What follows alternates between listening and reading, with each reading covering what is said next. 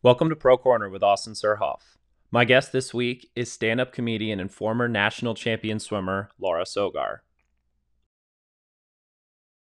As a comedian, Laura is a producer for Now and Then Comedy in New York.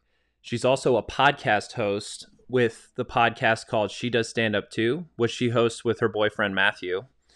Um, as a swimmer, Laura swam for the University of Texas and Bluefish Swim Club up in Rhode Island and she was a U.S. national champion, an NCAA champion, and a world championship silver medalist. She had a pretty amazing career. I've known Laura for over 12 years now, and we had weirdly parallel swimming careers, actually.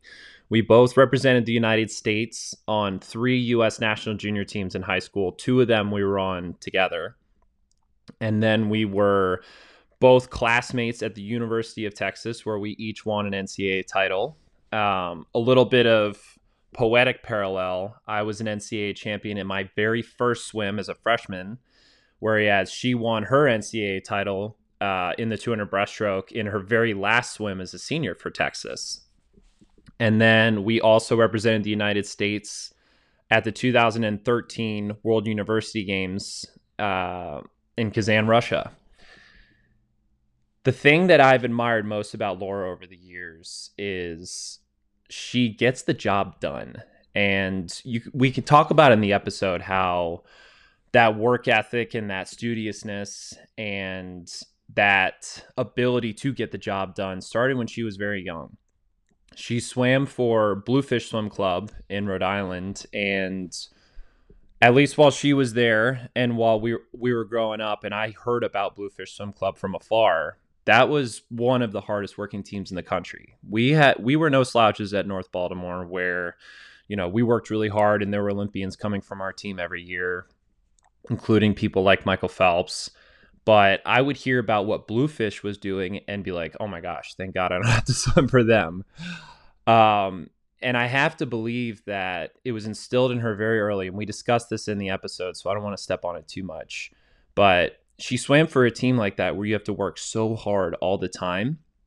And the one rule that her parents had with her with swimming was if you start a season, you have to finish it.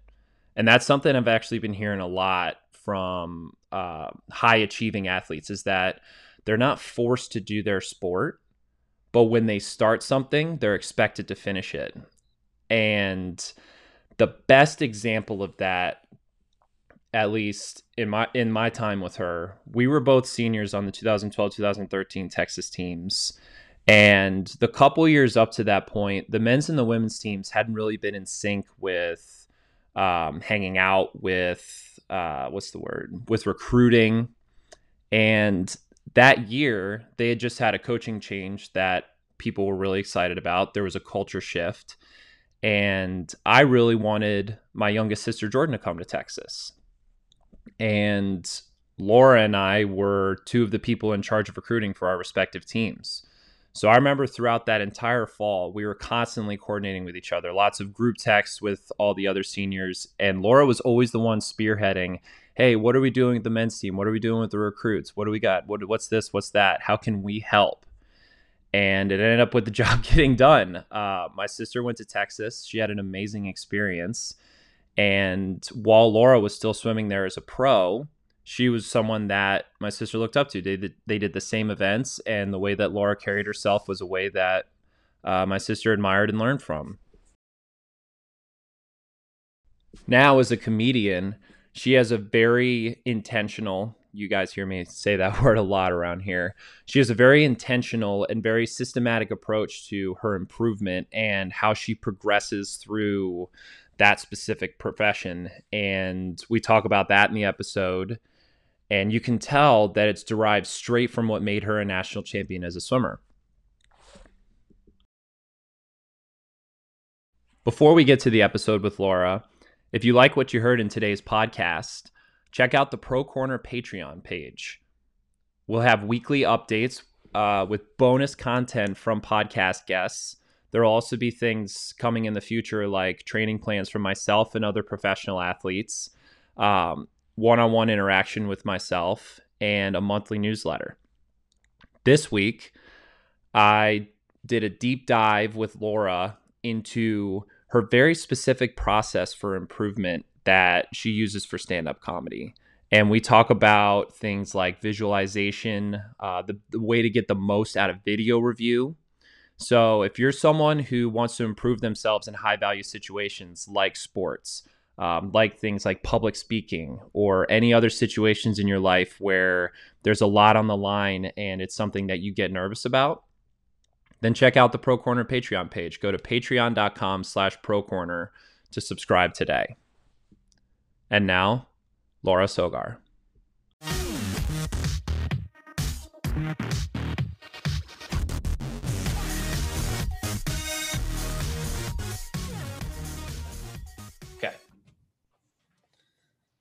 I'm here with Laura Sogar, um, fellow Texas alum. You guys have been hearing that a lot. uh, fellow NCAA champion like myself, and also now a current stand up comedian and the host of She Does Stand Up Too. Laura, how's it going? Hi, thanks for having me. It's going well. And she does do stand up too. I love the question mark at the end because when I tell people about it, I have to say, well, it's it's uh, she does stand up too, and they'll be like, what? No, like no, no, there's a question mark. Yeah. Well, it was the reason we did that was because people would always ask Matt, since my boyfriend Matthew Broussard is an established stand-up comedian, and they'd be mm-hmm. like, "Oh, your girlfriend, she does stand-up too." like, yeah, god damn it, yes, like take podcast take the thing that bothers you and then turn it in and then turn it around and make it something powerful for yourself. I love it. 100%. So, what it, besides everything that I kind of introduced, um, you're living in Brooklyn, you and Matt are there doing stand up. What's uh what's life like for you these days? What are the things that you're up to? Oh well, you know, every day is a new journey, especially in this day and age. Mm. Um, but life is good. It's been really, it's been really a crazy like four years. I didn't it was wild this summer just noting that it had been four years since I retired from the pool mm. and how much my life has changed, and how much I feel like I've changed as a person, um, but also how much I still like really, you know, felt close to my swimming background and stuff like that. So this year has obviously been a trip for for everybody for obvious reasons. You know, we spent some time quarantining with family at the beginning of this year. Never thought I would spend that much time with my parents in a mm-hmm. row again. wow, that was a lot. it was obviously really nice to see them, but we were also like, I'm happy we live in an apartment by ourselves. Mm-hmm. Having a little bit of your own space. My wife and I actually we had a brief i'm just going to call her molly from here on out because everybody hears me reference my wife for now nine episodes um, molly and i briefly considered at the beginning of the pandemic uh, asking my parents about should we go in with them and i was like you know what we have our own space. I think I think we just got to ride this thing out. Yeah, I agree. I mean, we are obviously in Brooklyn, so at that point we were like, this is, you know, this is definitely a pretty intense area to stay at. So we went down to Florida, uh, and it was really nice. I mean, you know, we complained, but we were sitting on the beach like for the first yeah. month just by ourselves, like, this is beautiful. Yeah. But uh, but you're still just like way up in each other's business and everyone's trying to work on their you know doing their zooms in the different areas of the house. Gosh. Um, there was like a month where it was like i had never heard of zoom and then all of a sudden it was the only thing that existed on earth. Totally. Yes everything revolved around zoom. And then i felt it was kind of weird because i feel like initially we all tried to do our social stuff like our evenings like oh i'll zoom with friends but then you're like this isn't fun I don't want to Zoom with people anymore. No, it's it's like, you know what it reminds me of is um, oh, it'll be fun to go to Home Depot, and then you go to Home Depot and it's not fun and whatsoever. It's like there's like, there's measure, yeah, there's this is there's measuring tape and lumber. This is not fun whatsoever. I miss yeah. actually speaking to you in person. We um, tried to do a, an alumni hangout for like the Texas women's team, and it yeah. was great because like obviously the couple people who had always who were loud you know completely dominated the conversation and you can't exactly share the screen. So, and everybody else has that like, like, you can tell when someone wants to talk like that yeah. But there's yeah, 20 uh, people so everyone's just like ah, all right. Uh well april 2020 never forget when zoom tape took over the world. Um so what is day-to-day life like right now for a budding stand-up comedian and podcast host how are you how are you managing that lifestyle right now yeah it's um well it's been interesting because we had summer and um, you know new york obviously got hit really hard early on but then mm-hmm. um, did a really good job of kind of recovering from all that. And we were able to do a lot of outdoor things and a lot of outdoor events. So um, stand up started coming back and it was um, in parks, stuff like that. And I'm, you know, an aspiring comedian here. I've been, uh, you know, performing stand up and now producing as well for the last couple of months. Um, and so we just started, you know, doing it outdoors. Uh, and it was mm-hmm. nice because the weather permitted that for a while. So day to day, like you just, I obviously I work during the day. I have a, I love my job. I do tech sales for a cybersecurity company. Um, so that's I've always been remote. So that was nice that I was able to just continue kind of with my life of remote work. So that wasn't a huge adjustment for me.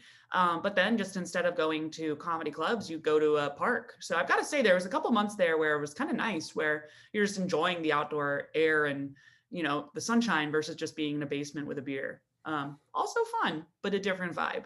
Mm-hmm. Um, there was also obviously shows a lot of the shows turned to rooftop shows and things like that um, i host one in a in a patio um, which was really nice now we're actually in a tented this pat- patio essentially it's always just these like outdoor spaces that have been outfitted slightly differently to handle um, you know a little bit more of the elements so um, but now it's getting cold so the day to day has definitely slowed down where um, you know not quite as many things going on in the evenings just because we're you know you're limited to places that have heat or like heaters or whatever it may be mm-hmm. and um so uh, but it's been good because we've been able to focus more on the podcast um podcasting has been really fun. We've you know the nice thing about living in new york once again is there's a ton of extremely talented folks. So the podcast as you mentioned is called does stand up too it's all about my journey as a stand-up comedian.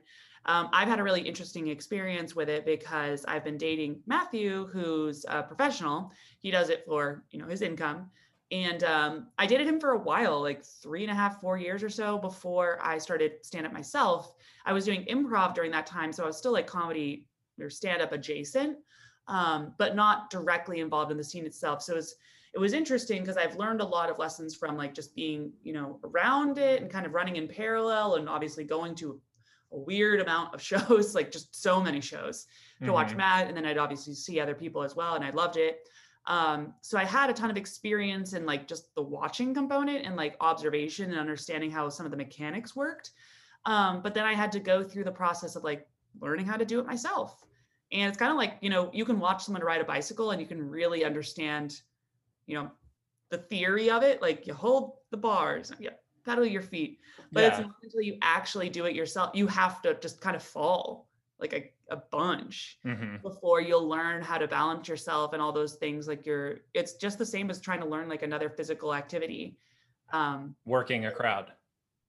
learning how to do jokes and stuff. Yeah yeah. So so that's been the interesting part is just doing this podcast and talking about um, what I was learning and talking about how like like things that had happened to me throughout the the week or the two weeks or whatever since we had last recorded, and then Matt getting his feedback on it and um, kind of going back and forth. And we've had guests on. We've obviously leaned a little heavier on the guests recently, just because um, the development on the stand up side is a little slower with mm-hmm. everything shut down. so yeah, and um, and it's getting colder, so no more park comedy park comedy is definitely it's also the other bigger part is that it's get it gets dark like it's already getting dark it's 440 or so dude my presidential campaign 2024 shut down daylight savings time no more especially this year should have been the year we were like we can skip it yeah yeah those are my political platforms end mayo shaming and get rid of daylight savings time forever because it is a waste of time. I feel like 5 p.m. it's 10 p.m. and it, it's a really a major bummer, dude.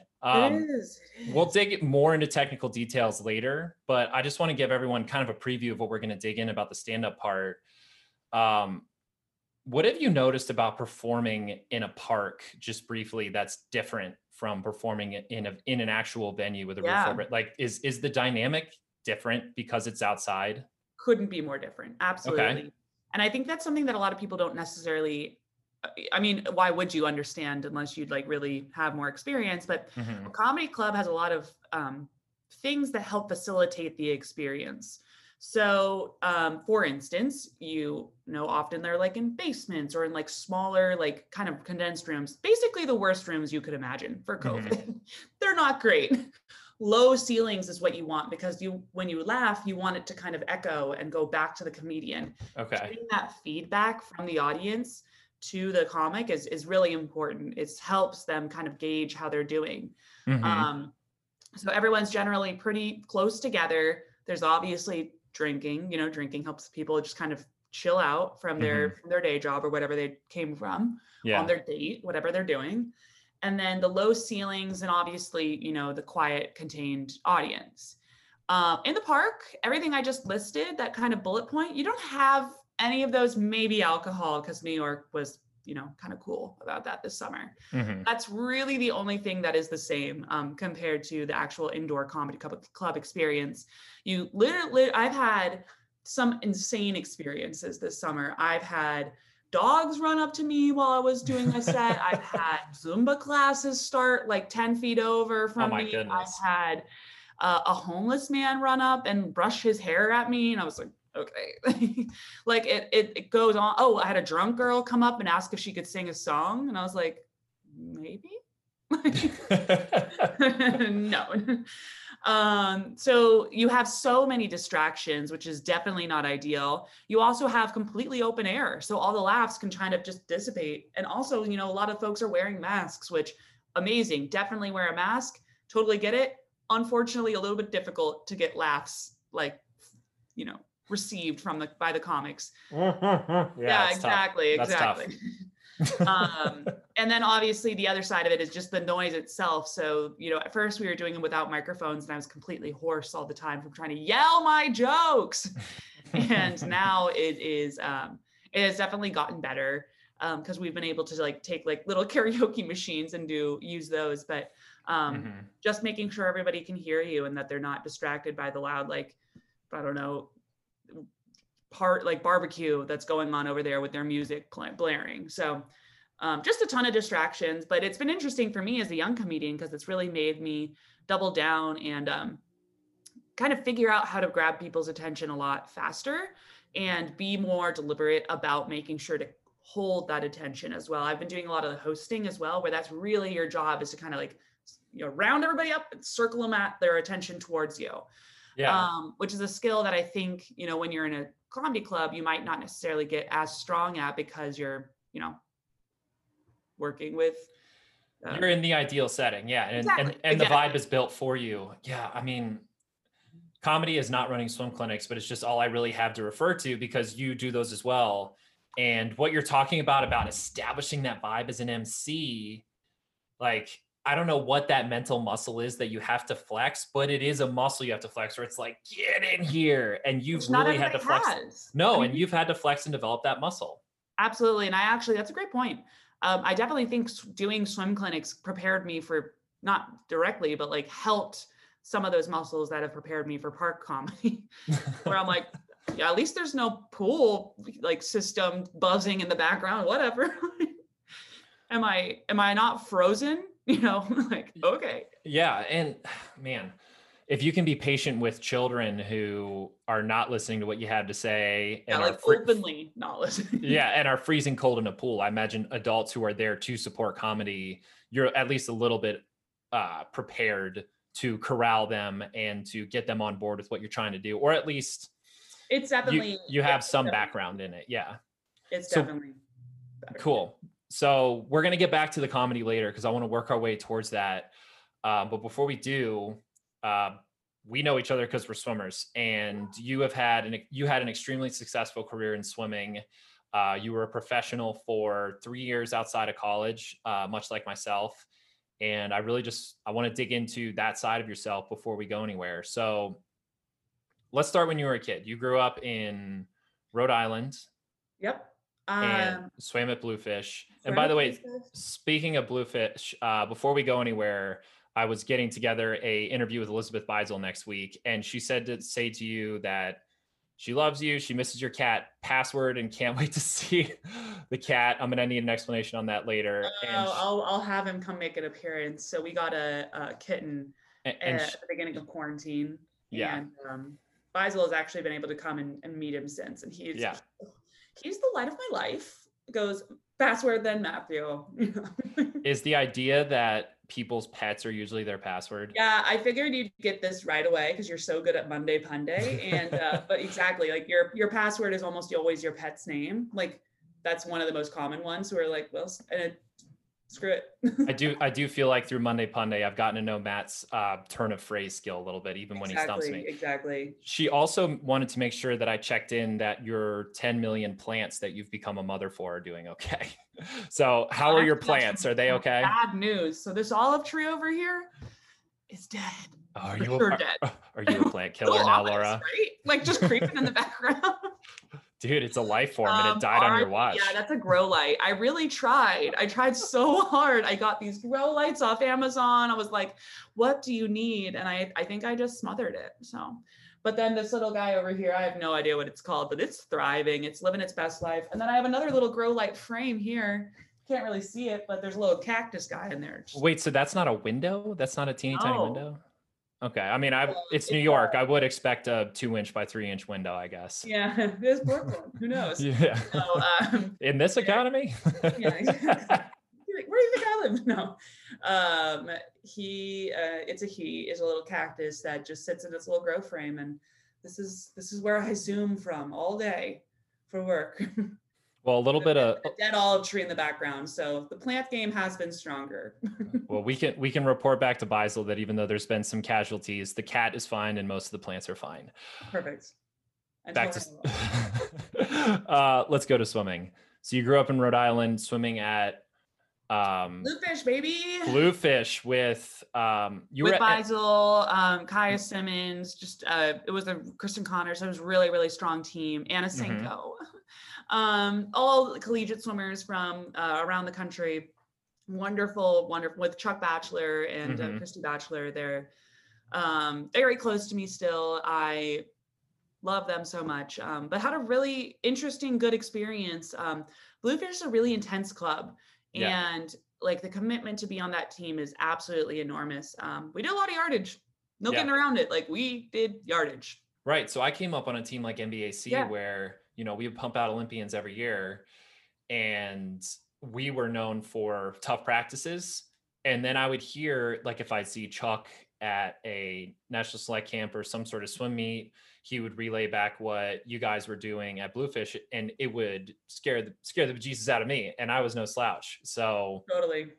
You what do you? You guys had some of those epic ones too, but but Chuck, like, it was like a point of pride for him. But yeah, we were like, okay, let's do it.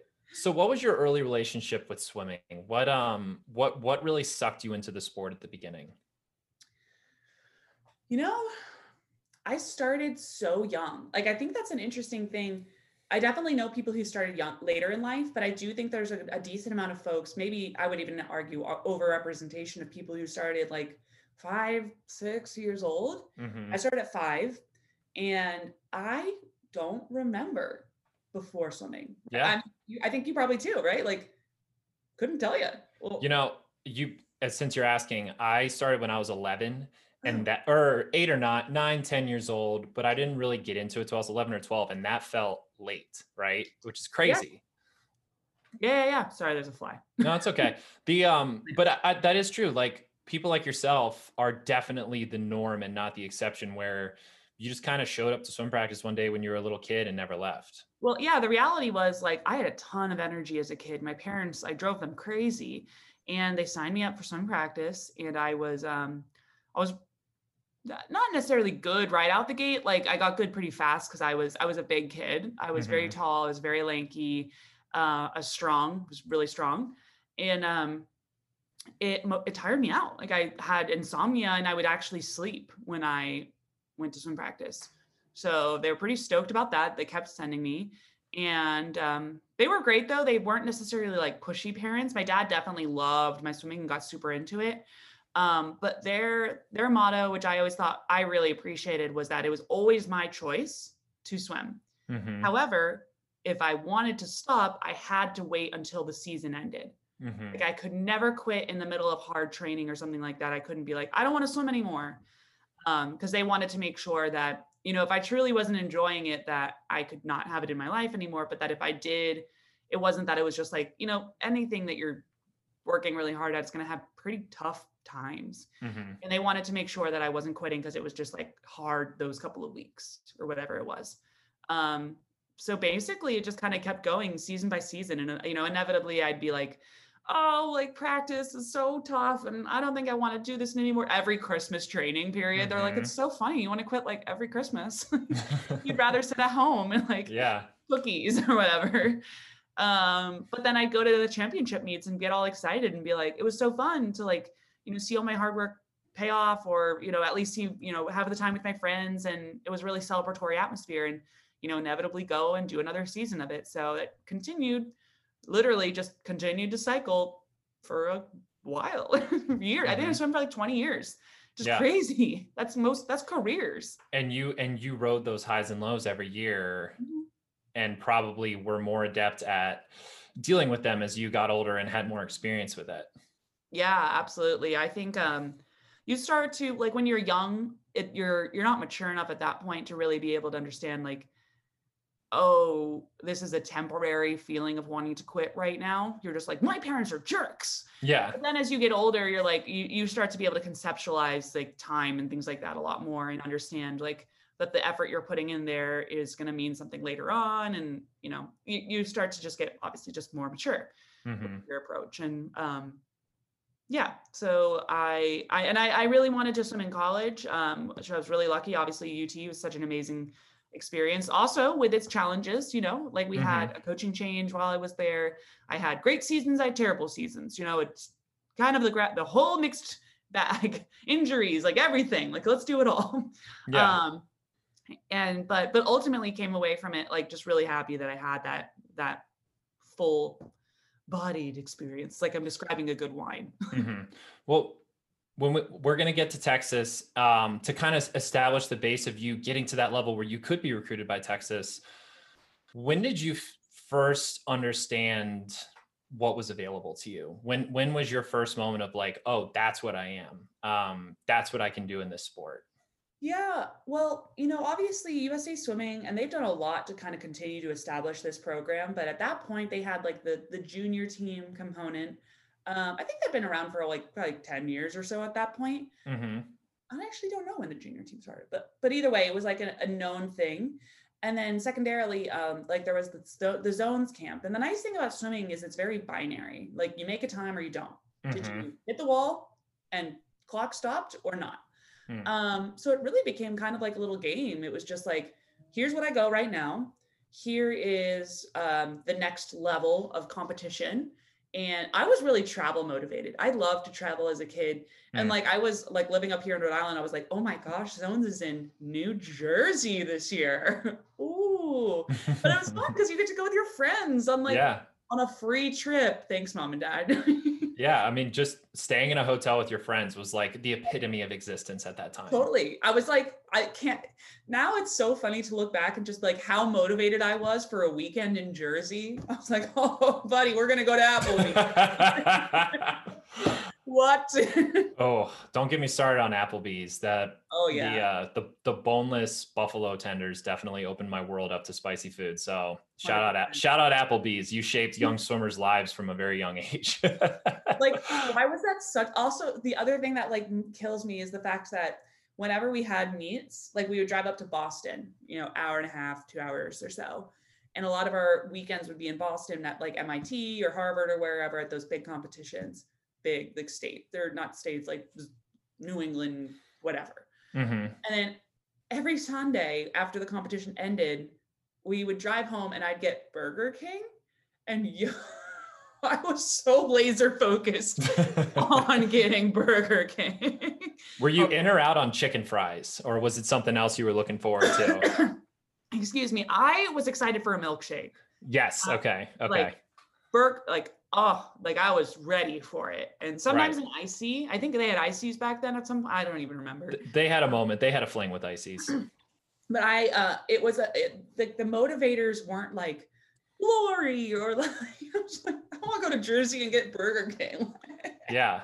Yeah, like dude, the first time I made zones, I was hanging out like I got to hang out with my friends. Like the first zone team I made for Maryland swimming, like the kid on that trip his name's kevin who ended up becoming my best friend was the best man at my wedding back in September. So yeah. like you are going to these meets and hanging out with your friends. Like it's unbelievable how much how strong of a motivator was. I'm exactly the same way.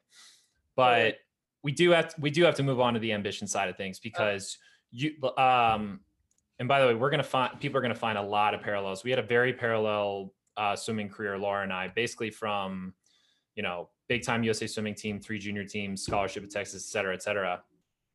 What was it about the junior team experience um, that kind of opened your world up? Because obviously the travel, but there has been other other things about how it changed your lens and your perspective.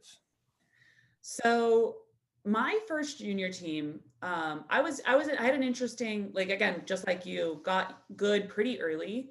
Mm-hmm. Um, again, I was like really tall growing up, so mm. That helped me. Like I qualified for U.S. Open, I think at like 11 or something mm-hmm. like that. So I was young going to some of these meets. Um, so so spiked up, but then I didn't qualify for the junior team for like another four years or so. That first one, I think it was four years, something like that, was to Hawaii. Hmm. And yo, if you think you're excited for Jersey, like that, I was just like, no way, like blew my mind. So there was a couple things that were really interesting about it. First of all, again, just going back to my tried and true desire to like go eat food in cool places. Um, that was definitely checked. Um, but the second thing was, I think that was probably the first time I really considered how, like, I was, I had been used to like winning. It's hard to like talk about this without sounding egotistical you know this is I mean? this is an ego accepting podcast. Okay, we, we yeah. require like, we require know, a lot of self-centric thinking in swimming so go for it. Sure and especially at that point you know i i like to think i was a good teammate and all that stuff but i was really i was very talented um, at that age. I was lucky to have um, parents that had the resources to like you know take me to camps. I got to do some camps which was really cool. I also got to um, you know train at really strong teams so as a result, I was pretty fast and I I was very used to like winning um, most of the competitions and like especially the New England area, my age group and stuff like that. I, I was good. Um, so I made this junior team and it was crazy because it, it, it kind of rocked my world. Like I wasn't good mm-hmm. there.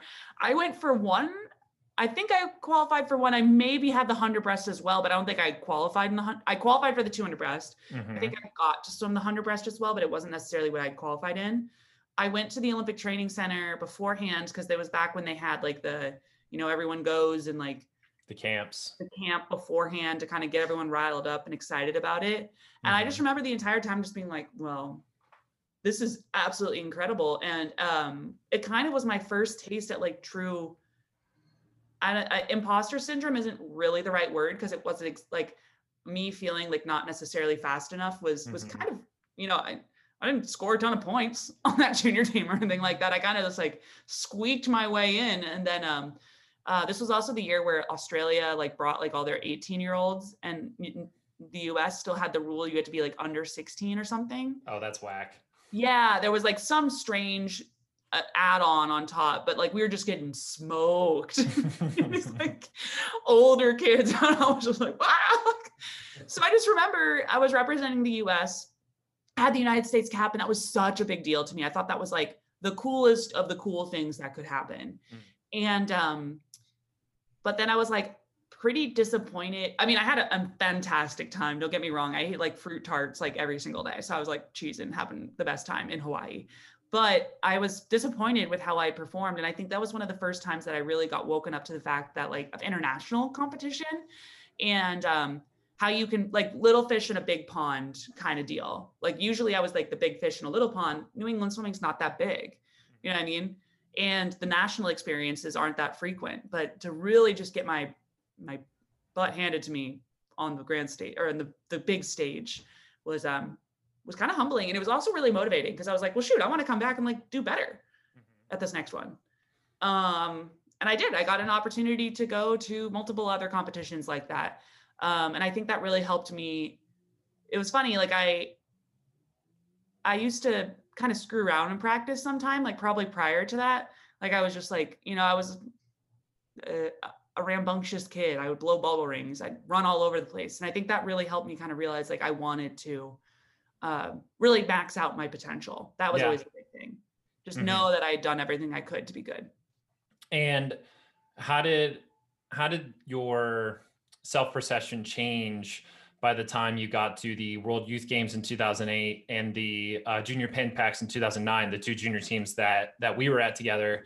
Um, you had to get to the World Youth Games by being the fastest 18 under at the Olympic trials. So you were you made it in two events, correct? 100 and 200 breast. I, yeah. Everything's always breaststroke here. well, that yeah, of course. And um, but how did how did it change? Because by the time I saw you, you were fully formed and a veteran and winning events, winning gold medals. Yeah. Um, I was a completely different athlete by that point. And what, I what so changed in the interim? That's so funny. Like the difference between those two, I, I guess it was probably four or five year difference or some something like that. You could fact check me. I don't know. But point being, like a, about a quad, you know, base around of difference. And obviously, I grew a lot, and that that's going to help. You know, and there's nothing you get around being an age grouper. You just get taller. Mm-hmm. Um, but also, I think like I I started to I wanted to win on a national and an international level as well. And I think I started taking myself more seriously as an athlete and not just being like i'm going to go to rhode island states and like you know win the event against the 20 other people that are here not to mm-hmm. you know downplay that at all but yeah. again it was like you're competing and training with some of the best club you know best athletes in the in the world and also i think like being with people like Beisel like that girl really opened my eyes to the extent of capabilities like you know you don't have to be from baltimore to make an olympic team you can go you know and if you have a lane you have a shot that kind of deal Mm-hmm. Um, so by 2008, um, Chuck had his grand plan for us going into that Olympic trials, and yeah, we trained so hard preparing for that. Um, and we finally tapered, and I dropped like three or four seconds or something crazy going into that meet, which qualified me for the youth championships, which I think I got a silver medal mm-hmm. at. Um, and um, yeah, it was cool because I was really able to just see all the hard work that I put together over a really long time there and all that motivation that had kind of been brewing from not doing so well at you know earlier competitions where I was excited to where I wanted to do well um, had that all kind of come together in you know the perfect storm. That was still probably one of my best like overall seasons in terms of like just teeing up taper and just like you know swinging it out of the park like and then everything just click right into place and then getting the bonus meet where the taper is like the right. super taper at that point. Yeah. Totally. And then I, I love... went from there to um, Florida zones or something in like Sarasota. I, I oh man.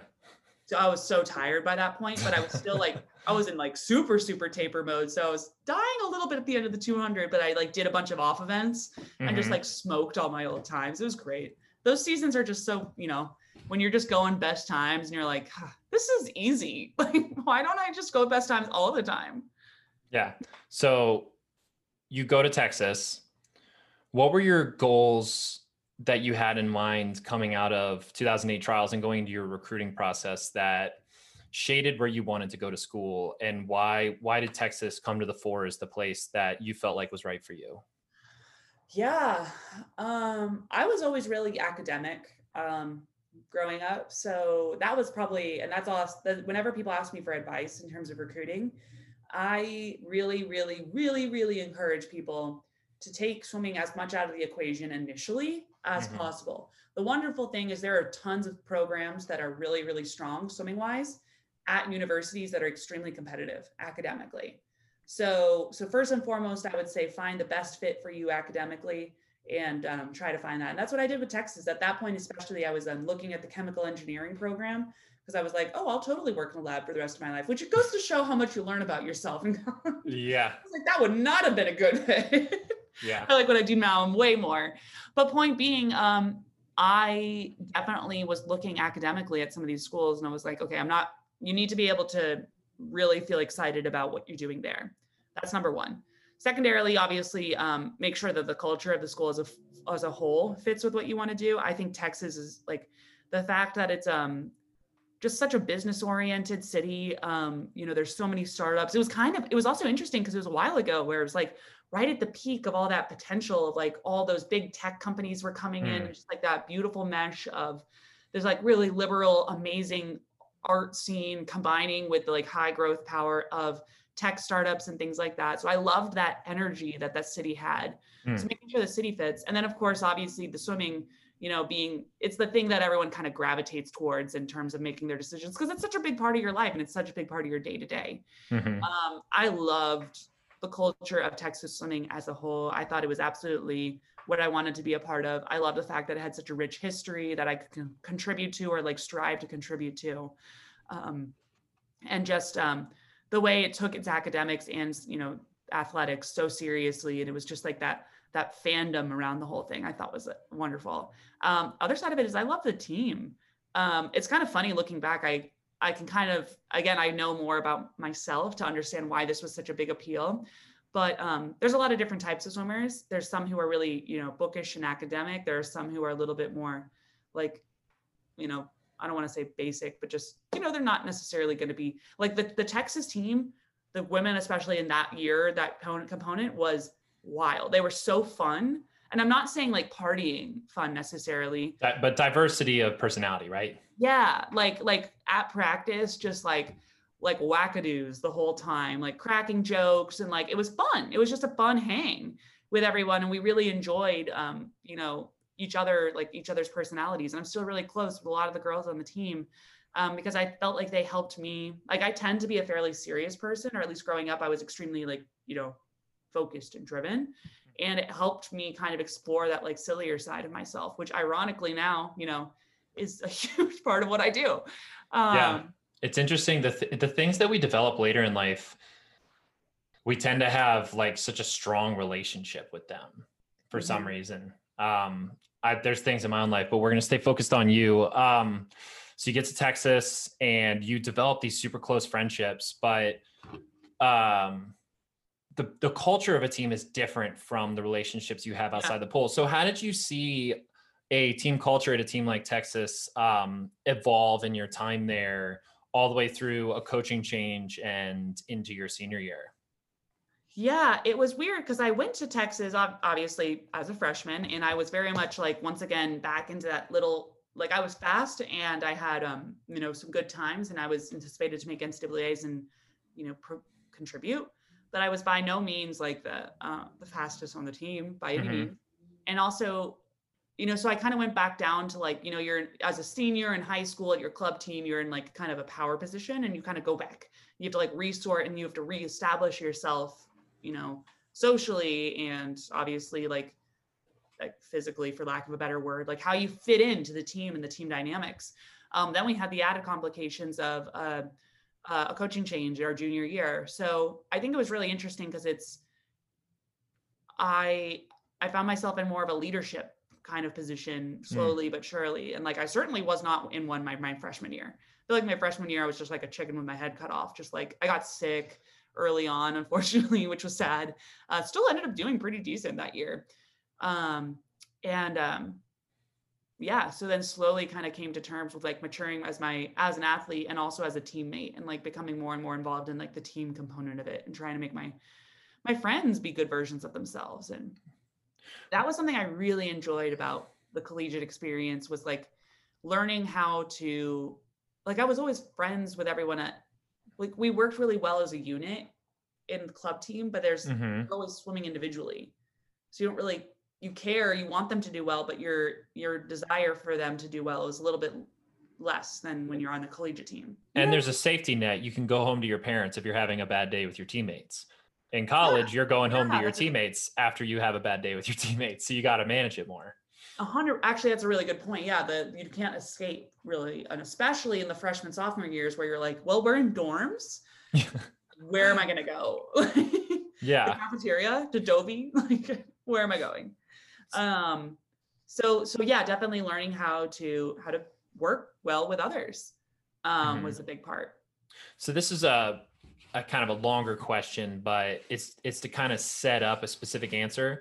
So I was talking to Madison Cox, and she was talking about how you kind of set the template for her when she was a freshman, uh, when you were a pro. And we'll get to your time as a pro. The question I have is, who who was a mentor to you? And if there was no specific person, what did you learn um, from the people that were older than you on the swim team that helped you pull out a side of yourself and you became a leader? Because for people don't know, you were already a leader at that point. You were, um, as my sister is informed me, and she says hello. You're one of the people you recruited, Jordan Surhoff. Um, you were her junior team rep at her zone camp, so you were already mm-hmm. taking these leadership opportunities when you were in high school. So, how did you take what you learned about yourself in high school and add a template to it um, from the older people around you at Texas? And if there were any specific people that helped you with that? Yeah, that is a an interesting one. So I would say it was a combination of a lot of people. Again, I really loved. What's cool about Texas is that there is such a talented and involved alumni group Mm. Um, like of especially on the men's side, there were a lot of swimmers who who stuck around after you know their collegiate career and trained professionally and continued to be involved. Like even if it was just as much as coming back and teaching the Texas swim camp. So I think that really, um, I thought that was amazing. Like I I always was really impressed by just how they were able to come and like almost these like wise like you know these people coming back with their lessons that they would tell to to yeah. everybody you know what i mean yeah. Um, but almost what the other thing is. almost these shamans, right? Shamans, yeah. But like also just how larger, like how much um I as a young athlete like looked up to them. That was something that I always like really I never anticipated necessarily that I'd be in that position to an extent, but I was always like, I would want to make sure that I'm like the impact they had on me is something I really acutely remembered. Mm-hmm. that's probably a good way to put it. Um, meaning that like some little offhand remark or really anything that you do anything you do in a leadership position is going to have a magnifying glass put to it my we definitely see that with like leaders in companies leaders in countries like all that sort of stuff like what you say and what you do matters um, so you you have to make sure that the impact that you're you have to have high emotional intelligence and make sure the impact that you're having on other people is what you want what mm-hmm. you think will be good for them and also what you want to be portraying and what you want your your impact on others to be um, I was like a big nerd for like all the psychology stuff. I was really big on self talk and like being confident with, um, you know, just how you speak to yourself and how you, what you think you can do is going to very much define the limits that you're actually de- developing for one for yourself. Mm-hmm. And I was, um, I knew a lot about that. I had varying success with that. I think, uh, um, there were certainly years I was better at it than others. Mm-hmm. But it was definitely something that I wanted to bring into my collegiate experience or especially into the team dynamics because I think one of the things like the Texas men's team is really, really good at this. Um, you guys believe that you're hot shit. Sorry, but I mean, because you are, but like, why are you? Like, I mean, you can look at all like the people coming in, and they're not necessarily. Obviously, Eddie's an incredible coach, and the legacy and all that stuff, and they recruit people who have a lot of physical talent. Mm-hmm. But I'm 100% convinced that the mental culture, which is something that's extremely difficult to define, it's really defined by the people who kind of hold that to be true, is what enables people to go those crazy records or, or really push themselves to you know capabilities that they shouldn't technically be able to do mm-hmm. or like i mean there's there's so many examples of folks who've just gone times where you're like that guy awesome. like um, they're all of a sudden winning NCAA championships and things like that, or going to Olympic teams, which is really cool. So I think that is a long way of saying that I wanted to be a leader that would um, help others be their best version of themselves, and also at the same time, you know, make myself kind of what I would want to see in a leader. Mm-hmm. So trying to to do that as much as possible, and I think there are countless examples. I was really lucky to have a lot of different people who exemplified different factors of it. Like I always loved this is, you know, I'll give this as an example because I don't think there's someone who necessarily gets this a lot is Katie Hamilton. Hmm. You remember Katie? Katie Trevino. Katie Trevino night. Yeah, yeah. yeah. So, so what I loved about Katie is that girl worked harder than anyone on the damn team. She worked so hard and she was the first person to make a joke all the time. She had the brightest attitude and was so funny. And you loved being at practice with Katie you loved it. It was a fun experience. It didn't matter if you were doing 2200s fly. Who cares? You guys are like, you know, screwing around and like it's a good experience. And I think that that was something that was a huge um that's that's like you have to do the work. The work's not going anywhere, but the attitude that you bring to that work is so impactful. Um, and there was people like Katie, like growing up or like going through those earlier years that really showed me, you know, that impact. Um, there's so many others. I mean, I, I could go through the list of like everyone, but no, I'll be scared I miss someone. So we'll we'll go with Katie. Shout out Katie Trevino. Um, on to the swimming, and I want to focus on one specific moment because I think it tells I think it tells the story of everything. And again, back to the parallel, you and me almost had a, a flip of each other with our collegiate careers where um, I got a NCAA championship, literally my very first swim as a freshman at my first NCAAs. Uh, yeah, but then swing it back around after a long and very successful and productive career for the University of Texas, you won an NCAA championship in your very last swim. Right. So I guess using that swim, the lead up to that swim as a backdrop, what was what was that senior year like for you and what was it like to culminate with that with that swim um, especially with a potential professional career looming over the horizon oh man that swim was so interesting because i really do feel like it was the perfect storm of so many different things in my life like mm.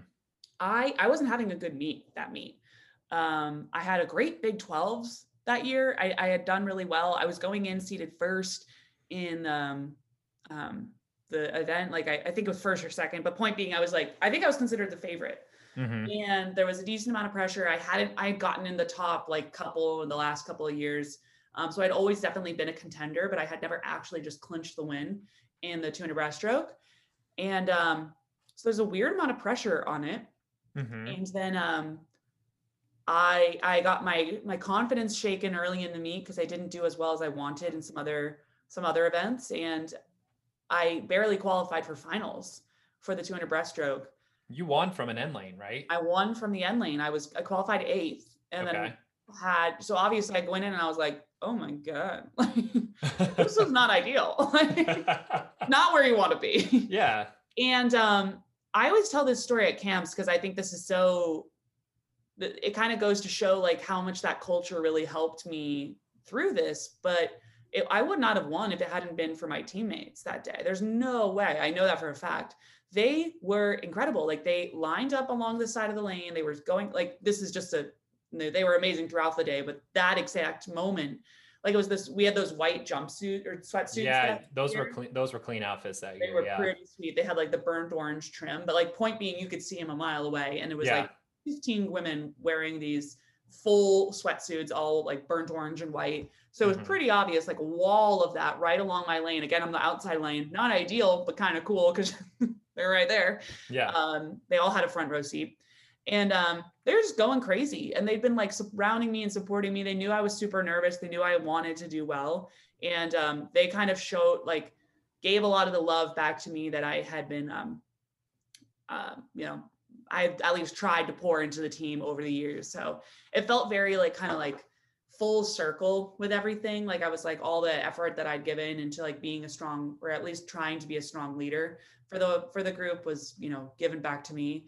And as a result, I was able to win from the outside lane. It was a it was pretty cool. Mm-hmm. Like they mm-hmm. really helped me um find that like extra little bit of strength that I needed to erase the the bad you know juju of the meet and have a good clean swim and and win it you were able to draw positive energy from exactly. from the collective around you exactly and that is uh the full like you know what you what you want that's the ultimate thing you want the culture of the team to be able to support what do you remember about the swim itself either and a lot of people black out during races so it's okay yeah. if you don't remember much but what do you remember about both swimming it and touching the wall and seeing that you got the w um, I remember just being extremely well, first of all, I remember like during the swim itself, I knew I was doing well because the you like it's breaststroke, your head's out of the water a decent yeah. amount, and in the end lane, like this is a college pool, so it's not like one of those, you know, clear deck or anything like that. Like they yeah. were they were right there, like they were in my face, and I was like, mm-hmm. oh hell yeah! Like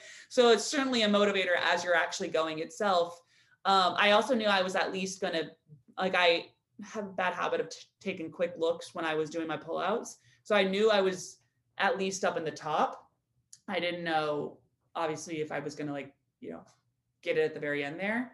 Um, and then when I finished, like they immediately, the girls like all ran over and literally pulled me out of the water. And it was really cool. It was a very much a team celebration moment. Um, so it was just really happy, good times. Mm-hmm. It was so mm-hmm. fun. Like was what what emotions were you feeling when you touched? Joy and then um, a little bit of relief, like kind of like monkey off my back. Like I've been something I'd been trying to do for so long to finally achieve it. You're like, you know, awesome. Like mm-hmm. finally I've been able to do that. And then like um gratitude and happiness for to be able to share it with like an awesome, you know, all those people like right away. Mm-hmm. really cool. So you touched that wall and not only did you become an NCAA champion, which is something that now as as I have found out, you can put on a LinkedIn profile and sell fitter, faster swim camps with forever. Yeah. um, and it's also always a nice conversation piece at uh, business interviews. But when you touched that wall, your collegiate career was also over and you became a professional swimmer. Did you? Yeah, that was. Did you honest, know? I didn't really think about that right away, but I was just like, sure. It was like I'll, a beautiful bow on like the college experience, which was yeah. felt like a great movie, full of drama, full of fun, like ups and downs, and like it was. It felt like a movie ending, yeah. which I was lucky. Like you know, I know a lot of people who didn't necessarily have that glorious moment at the very end of their swimming you know chapter of what, whatever mm-hmm. point it might have been. And um you know everyone has a different story. So I, w- I felt very blessed to be able to like have an exciting piece there to kind of close out that chapter. It's definitely something i was lucky oh. Oh hello uh oh, password. got a surprise hello password how's it going? Hello. This is a this is a pro corner first um never had any pets he's a homie. Would you say that uh would you say that password is a professional pet? he definitely is. Uh follow him, password the cat. Um I am trying to just be his stage mom. That's actually my my number one goal. But um, you know, I guess I'll just like do stuff as well in the meantime. Well, he's definitely got the, freaking cheesing. Oh. He's definitely got the juice. He'll be a star in this business. He's an angel. Okay, sorry, I'll put him down. It's okay. Um, my co-producer Boomy the Woodle is upstairs, but oh. he he doesn't often come down here. He'll just whine at the door until I come back up. Adorable. So you turn pro. Did you always know you were going to be a pro, or was that something that was hanging in the balance throughout your senior year? Because I think the coaching change that happened also has to be taken into account here. Yeah, for sure. Okay, so so let's go back and like do the math. So junior year, we had a fairly disappointing NCAA's, hence the, the coaching change shortly thereafter. And that summer was Olympic trials of 2012. Mm-hmm. Good Lord, that's a long time ago now. Yeah. And I had weirdly good that summer. Like we got the new coach, Carol Capitani, who I love. She's my fave. Hey Carol. And um, she um, she was wonderful and went to the the trials and I I got fourth. And I was like, okay, that was pretty good. Went into mm-hmm. my senior year, had some ups and downs, obviously, but um, was still per- performing well and ended up winning the NCAA championships. And then it's like, well, shoot, like, you know, I'm I'm having a pretty decent streak here. We've had a year now with the new coach, and I'm I'm doing, you know, well enough that at least you know I have a I have a legitimate shot of making the team. Do I want to give this three more years? Do I want to give it a run? Um, and so basically what I settled on is I kind of took it season by season. Mm. My plan was to go through trials, but obviously like I, I, worked at the same time. I was trying to to make sure that I could it's fine. He's just gonna hang on back. He's chilling. He's chilling. It's all good.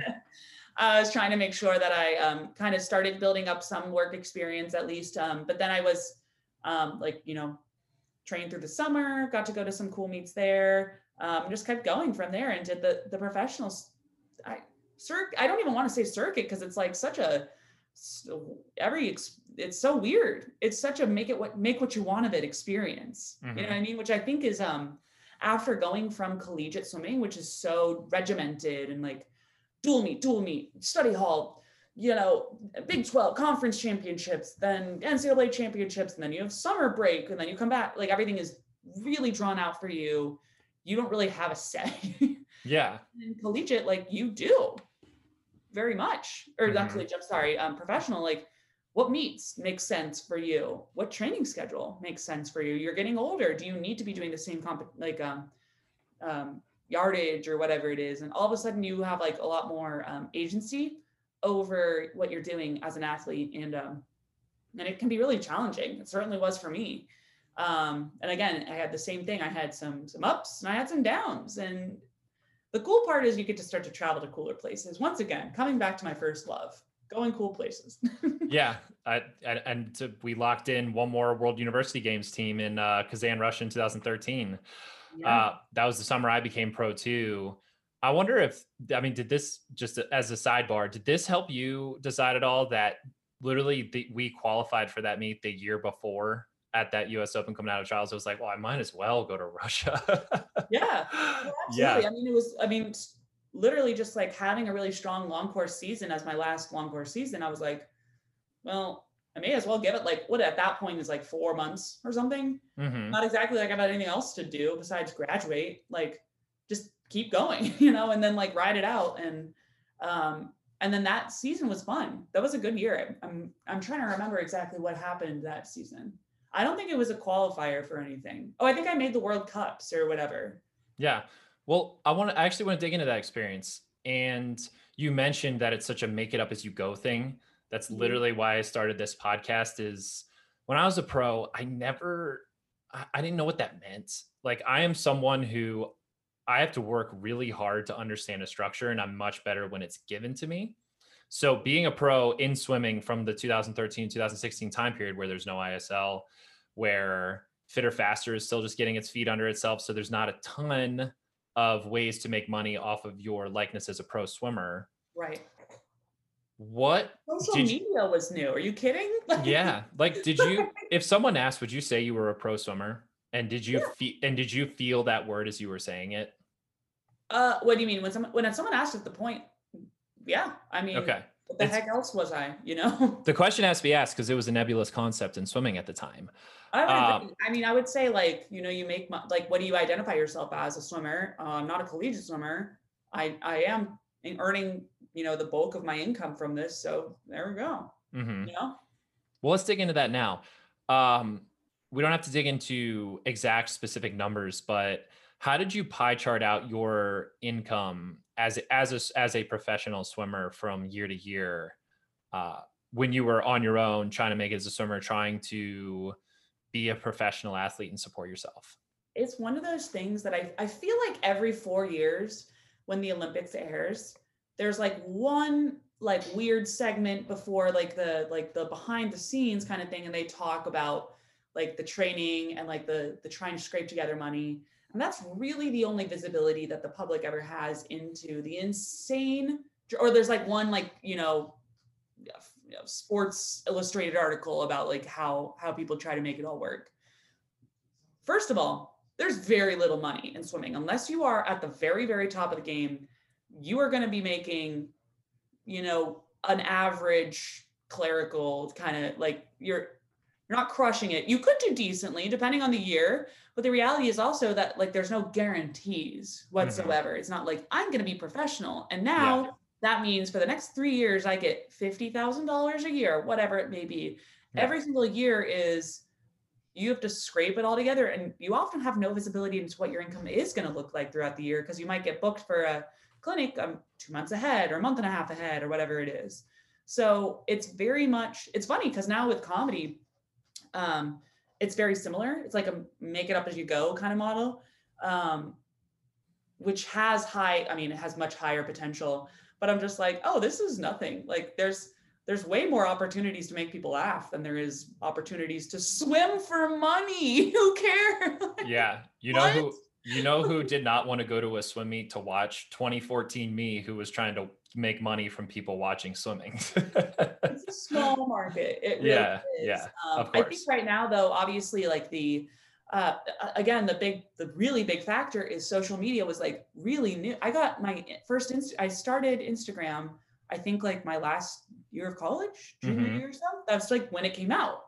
Um, and now they're obviously able to do a whole slew of additional things like with social media stuff. And, you know, there's some more opportunities that have arisen from that ISL and things like that. Um, but in terms of pie charting it out, like you're kind of saying, I wish there was as much like rhyme or reason to it as there really was. Like there were a few times that I made stipend, and that was amazing to be able to actually have support for the season from. So what I think you probably covered this at some point, but like a certain world ranking, USA Swimming will actually pitch in and um, you know pay you a couple, depending on how a certain X amount of money per month um, to assist with like expenses. Mm-hmm. Um, then there's prize money and things like that, but it's all very much not guaranteed and you, you never know what you're going to get kind of deal. So you, you stay on a budget, try to save. And the sad reality is a lot of the times people just have parent parental support. Not the sad reality. I think it's awesome to have parental, you know, support. Mm-hmm. Um, but it's whenever that comes into play, it's just like, you know, the haves and the have nots kind of situation. Sure. That's a whole other conversation. I'm going to just shelve that right now, but that's kind of the, sure. what I'm um, Mhm. So I work as well. So I, I um, definitely, you know, worked outside. I had a number of different jobs, as you may remember. Mhm. Uh, and um, that helps a lot too for me. I imagine the the big part that I want to zero in on that was a big help was the arena deal. So Mhm. what how did that come through and what do you remember about because I imagine that A that made up a big portion of your income, but it also B was very it, it buttressed kind of your your standing in the swimming community as a visible pro athlete. Yeah. Um, it's so funny because those things are always like very strange circumstances that all come together. I mean, Mhm. the arena deal i i got signed by arena which was wonderful. Um, i really liked their suits. I was approached by um, them and TYR um, and i i love TYR as well. I think the i love the people there. Um, but i just preferred racing in the arena suits at that point. Who knows what they're doing with the suits? They're probably like got little fins on them now or something crazy. Yeah. uh, but at that point, that was definitely you know what I wanted to race in, and you know I was also of the mindset that like I wanted to do what was going to make me fastest in the water. I wasn't like you know whatever I needed to do to to just make sure I felt good when I was actually racing. Um, I was kind of putting all like longer term. You know, TYR has more visibility outside of the swimming world is the reality. Like um, they do triathlon. They're way more known brand Mhm. um, but I wanted to be good at swimming, so I like went with a little bit more niche of a group, um, which I'm still so happy I did because I was really just focusing in on that, and then I was like, okay, once I'm done swimming, I can kind of expand and you know do other things if needed. right. Clearly, yeah. Were, Um, so so to kind of go into your your story, um, I also think like the other side of it is there's not a ton of female athletes who go pro, Hmm. and I don't think this is really brought up to USA Swimming enough.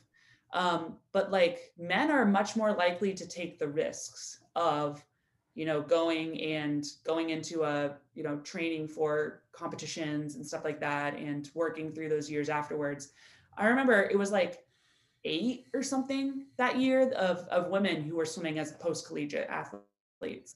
Hmm. There is the reality that women do, you know, get fast in, you know, earlier as well, like the just the fastness curve, fastest curve, so technical. The whatever. Yeah, we're gonna send that You know into the uh, the the USOC to vet our terminology. The fastness curve. Exactly. we'll yeah, call it yeah, the Sogar patents. fat. Yeah, patent the Sogar fastness curve. Perfect. Lock it in. But the point being, women obviously there's um, you get fast earlier, and you just women grow faster than men. Mhm. So there's partially that, um, but there's not a ton of women that go past um, collegiate swimming. So I think that that just kind of opened up the opportunities a little bit more for sponsorships as well. Because it was like, all right, well, it's me and eight other girls. Like, you know, You might as well. Yeah, you might as well be one of them that gets it. Yeah. Um, were you? This is going to lead into comedy early, and I'm I'm not. I don't necessarily want to dig too much into it um, with how you use this today. But were you aware of your brand then? Like with the arena thing, a big part of what you did for them, you were modeling the suits, and you were very, you were very visible on Mhm. on their literature and on what they were promoting. So, were you Yeah. aware of your visibility and what Laura Sogar meant as a brand in the public space? Yes, um, I would say like love, like I was aware of it. I wasn't as consciously aware of it necessarily. Okay. Um, and what I mean by that is like you definitely go through some media training, like various USA swimming camps would have components of that. And you know, they're they basically boil down to like, hey, watch it. yeah. Don't be an ass. Yeah. that could really be like the summary of all eh, stop. no. and uh, the collegiate groups obviously do a lot of that as well. So that's just kind of teaching you, um, which is, you know, it's nice to have gone through, through that, like, especially now as a, you know, where everyone's hyper aware of being poli- politically correct's not the right word, but just like, let's just call it wholesome online. Um, you know, there's cancel culture and all those types of, types of things uh, that's even going too far. But, but the other thing is like what you represent. And I, I had a kind of a sense of that. I don't think I necessarily was specifically branding myself as one thing versus another. Once again, social media is like the primary way people do that. Yeah. And there, it was new. It was freaking new. Like, you know, I would do stupid Twitter jokes on swimming, which had, you know, people were always like, oh, you're funny on Twitter for, you know, the swim jokes that you did. Like, sure that's that's a that's good for like a hundred people or whatever you know that would yeah. get those kind of things yeah and i i post my practice pictures i was tended to do sillier stuff um, online and um and that was kind of the extent of it uh, i think the uh, capabilities there have really evolved because they've become such you know there's the videos and there's the the interviews and in the interviews i was always just myself which i tried to be like kind of i don't know open and honest, but um, you know, you were a pure version not, of yourself. Yeah. yeah, yeah, yeah, absolutely. But like not sullen or just like always like optimistic and like kind of mm. like friendly. You know, mm-hmm. that's kind of the way I could kind of go about it. Yeah. So that was, I guess, my brand. Though that's obviously just like kind of vague things I just wanted to be. You know, um, I think it's cool nowadays that people like the the younger athletes, people it's so crazy like seeing people like Simone or like Olivia um, just the way that they've been able to kind of evolve in their um, collegiate or you know go past the collegiate career and start to like have more and more like clearly defined like who they are as swimmers and who they represent as athletes and the, the products and the companies especially now that i work at a company i can understand how difficult it is to figure out your branding for your product and how to match that with a human being is is difficult so um, point being, I was not overly aware. I just tried to be a good person and um, had my natural personality shine through as much as possible, which I guess inherently gave me a, a light version of a brand, but not nearly as sophisticated as I think that people are getting today. Mm-hmm. It was the beginning, but it hasn't developed. It hadn't developed to the point where it's something you utilize today as an entertainer way more aware of it today and still struggling because I'm trying to figure out, like we all are, like, who am I? you know, like. wow. I guess right? we're getting deep here, huh? oh, well, no, but like, I mean, that's that is actually something that, especially in the first couple of years of your your comedy, like you figure out, like, what do you, what's your, what's your vibe? And mm-hmm. I'm certainly like high energy. That's definitely my vibe. Um, but that's not like enough of a thing. So like, what? I'm a swimmer. I, I'm someone who was a professional athlete. Um, but not a highly paid one. That's kind of funny. Like, you know, like mm-hmm. so just kind of trying to really take a step back. It's almost like looking at yourself like from a, a third person and just being like, if I had to describe Laura, like what would I describe her as? Yeah. Like like what's what's your deal? Like, yeah, what, what's your deal, man? what's, what's up? yeah. What is your deal? like when someone leaves the show, like will they be like, will they because that's the, the thing that I think a lot of really again we're, we're kind of digging into the comedian component, but a lot of really good joke writers forget the branding component. In mm. my personal uneducated opinion on this, as like i I'm going to give you my confident opinions. Yeah. well, you mean the vessel that the joke is coming from is just as important as the joke itself, right? Like what you are carrying into the room with you. Says, if you are trying to be a writer in a writer's room, then it is not. Okay because then you can just get a job writing for shows or whatever it is and just can you make good joke yes no like mm-hmm. Um, can you do the structure if you want to be on freaking tv you better people better like you if you go and think of any of the comics that you know and love you have a vibe for them. You know mm-hmm. what they are, like who they are as people. You can understand more who they are. That you can count on them. You can count on what you're going to get from them, right? You know what you know what you're going to get because you feel like you know them as beyond like oh, like a lot of my best or my favorite comedians, I don't necessarily even have like a index of all their my favorite jokes of theirs. Like I just know that I like them. I like their performance. Mm-hmm. Um, I also Yeah, terrible it- memory for that kind of stuff. So no uh, likewise someone will say oh what's your you know what's your favorite bill burr joke and instead of saying oh the one where we need a plague which is Right. probably not the best one to say right now but i guess you all just heard it uh, um, i would say well you know i just dig his vibe he's the angry guy exactly, exactly. and i know when i roll up to roll up when i pull up netflix and watch a bill burr show I know what I'm going to get from it. He's going to be angry, but he is also going to drop the veil and be real and also self-deprecating about it. Like I know I'm going to get that together. It's a nice. It's Exactly. it's like knowing you're going to get a bowl of oatmeal in the morning. You know, it's a great thing. That it may be someone like me who loves oatmeal, but Um, um, yeah, no, but you're exactly right. And like you know who Bill Burr is, you know like kind of what he rep- you know what you know what his deal is. mhm, And that's what you have to figure out, especially in those first couple of years of comedy, is like, okay, yeah, you can make people laugh and you can write jokes, but like, are they gonna remember you when you go home? yeah, And like, are they gonna be like, hey, you should go look at Austin Surhoff's stuff. His he's like XYZ, you know? mhm. So, which has been really interesting and very like self-reflective. I'm like, what is what is my deal? well, let's start. Let's let's take a step back and go to when you started developing your deal. Um, you were taking improv classes all the way back to college and consistently sticking with them as you were training as a pro in Austin, as you also were holding a job. What what inspires you to go in the first place? Let's start with the beginning of your comedy career.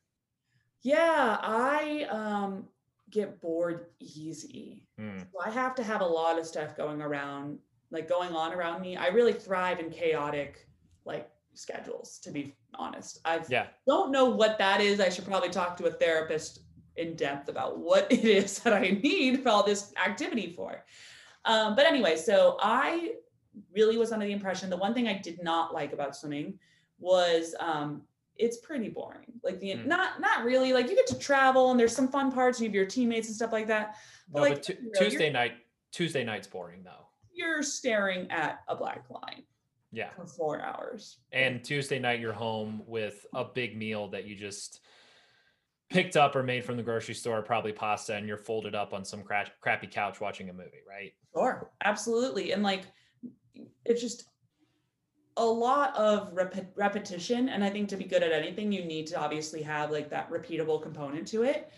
Um, but that really drove me crazy. And I didn't, I, what I really didn't like was I didn't feel like my brain was having any creative stimulation to it. Like I Mhm. felt like that, you know, I knew, I knew how to swim. I knew how to get better at swimming and I knew how to, I knew, I, I knew what the deal was there um, and I wanted to kind of explore my more creative side and like, you know, just do more stuff, like feel like I was getting better at other areas. Um, I'm very big on self improvement, at least Mm. trying to be big on self improvement. Mhm. Um, and so I signed up for this. And Spin, my good friend Spin Beck, who is now a writer ah, in Los Angeles. uh, yeah, she got she got a pilot picked up, right? Or something, she- or yeah, an episode, I should say. in writer's room, which is Yes. incredible so competitive like such an amazing achievement like truly could not be more proud Congrats, Um, Spin. Still waiting on you to release the ep- the episode of the podcast you interviewed me for. Waiting for four years now. Anyway, back to Laura. oh my god yeah well swim seriously swim, swim, no, swim, Whatever swim serially. That was actually my first. What it was my first ever podcast appearance. I remember her interviewing me. I was like, "Oh man, I'm gonna be a star now!" Like, Spin's episode is gonna come out. I'm gonna be a freaking superstar, man. And then she was like, God, "Yeah, podcasts were new this is It- so fun dude, we should we should have done this four years ago, man. I'm telling you, swim was ahead. Or spin, spins, swim. i know i know you start to like oh, it's too many s's S- swim drift. Uh, swim drift was ahead of the curve with that one. it really was um Improv. You were going to improv- take oh, So classes. she did improv, and um, I didn't even really know that much about improv. I didn't. I loved stand up growing up. I loved it. I listened to it all the time. I have so many memories of God, especially at that age. Dane Cook was really big, and I was the perfect age for that style of joke. yeah. You know, like my brain was just at that maturity level where I was like, "That's it's funny. That's that's mm, like grade A right there." I was like 11. Like, Yeah. Yeah, if Um, you were if you were 15 when Dane Cook was big and you look me in the face and tell me you didn't like him because he's yeah, you're you're lying. like get get get out of my face. Stop. I You're don't want. I, I don't want liars in my life. Yeah. exactly. Dane Cook was tight when you were 15. Let's just Totally. let's establish that now. Hundred percent. It was. I mean, whatever. I listened to that album. I I was a fan. Uh, Mhm. not just Dane Cook. I my actually, ironically, my favorite comedian at that point was Lewis Black. Who do you know who that is? He was also my favorite. Yes. Um, what was the one? man, which is Bla- so weird because I was this like tiny or not tiny, very large actually, but like very wholesome young girl in from Rhode Island. Mhm. Not probably his typical demographic of Yeah. fan. But Black Black on Broadway is one of my favorite specials of all time to this day. It was unbelievable. Him and Kathleen Madigan. Anyway, I could go on that for a long time, so I'm going to cut myself off. But Mhm. point being, I um, loved stand up. I never even remotely considered doing stand up. It didn't seem real. Do you know what I mean? Like, I'm like, oh, that's not like a thing. Yeah, but that that is why I'm asking the question because Right. like you, I was a huge stand-up comedy. I would literally get on Kazaa and download Yeah, stand-up I would comedy look up Comedy specials. Central half hours, and I just download like everyone's who had come out. Yeah, but I would never put myself there, and you made the decision to do it. So, what was what a was it? a- process with a lot of things that have definitely pushed me in that direction. So first being Spin did improv. yeah, She was always um, she knew she wanted to be a writer from the beginning. Was much more in tune with the creative world. Knew about improv comedy. Signed up for it in Austin. Austin had Cold, ColdTowne Theater. Love them. And started going, and I went to one of her shows, and I was like, I know her, and she's doing this, and I know her, but she's doing this, but I know Mhm. her. Like, you know what I mean? So like, I was like, wait a second. So all of a Yeah. sudden, that became way more. I was like, how do you do that? So I signed up for the first class, and then I went to the class, and it was terri terrifying. Should not have been nearly as scared of as I was of that first class. hmm Uh, considering, like, looking back, you're just like, you got so worked up over something that was could not have been more low stakes hmm truly compared to everything else that we did like competing on for the united states and i was just i way more scared for that first improv class than i was for a lot of meets let me tell you that. Hmm um, but i go there and then i i had a lot of fun and i wasn't funny. But i was um, what i was finding was that i was really bad. My brain Mhm. was really struggling to do like those word association games or like the variety of different exercises you do to kind of work on your creativity. And i, I struggled with it and i was like i'm a competitive person. I was like son of this architect is doing way better than me at this game where you figure out what comes after grape Like, Yeah. And you came into the room. He came into the room as an architect. You came to the room as, uh, dude. I am a performer already. Like I'm a B swimmer, so I should be beating you. Yeah. Right. So you and oh god. So I went to the first class and I did the class and then I went to level two and then I went to level three and then I just kept doing it. And I the nice part is a lot of the times it was in the evenings. Um, it's not terribly like high impact or anything like that. So it was like a swimming friendly, you know, thing. I would just go from what was seven to nine or something on Wednesday nights and hang out with some people who the other thing I, I was obsessed about was the fact that I got to meet and become friends with people I didn't have any access to before as a swimmer. Like, you know, I think it's getting better, but just the lack of um when I say diversity, I don't mean necessarily racial. I mean by like the kinds of people that Mm. you're around, people from different socioeconomic backgrounds, people from just straight up back you you you're inherently around people with athletic backgrounds. You know, hmm your parents had enough discipline to take you to practice enough at least now you're here so you're Yeah. gonna have like a certain kind of background and lifestyle accordingly True. whereas in improv freaking i had people who like lived in a van who'd come what? Like that's so cool and interesting and like such a there was a guy who was like a, a performer at a renaissance fair. I'm sorry what? Like i would never ever ever ever come into contact with those people before and i was obsessed with that. I thought that was the coolest thing ever. I had nothing in common with them but like you'd find something you'd be able to make like cool art with them. Uh, Mhm. was it terribly funny? No. A lot of times it wasn't at all but like it was still something that you had to kind of cooperate with and go together for um so i did um i did a lot of improv and then i did sketch and i did a bunch of different things in austin that i had a ton of fun with um and then i met matt when Mhm. i was um in my professional career as a swimmer and we started dating and he was a stand-up comedian as Mm. his job When you guys met, this was already happening.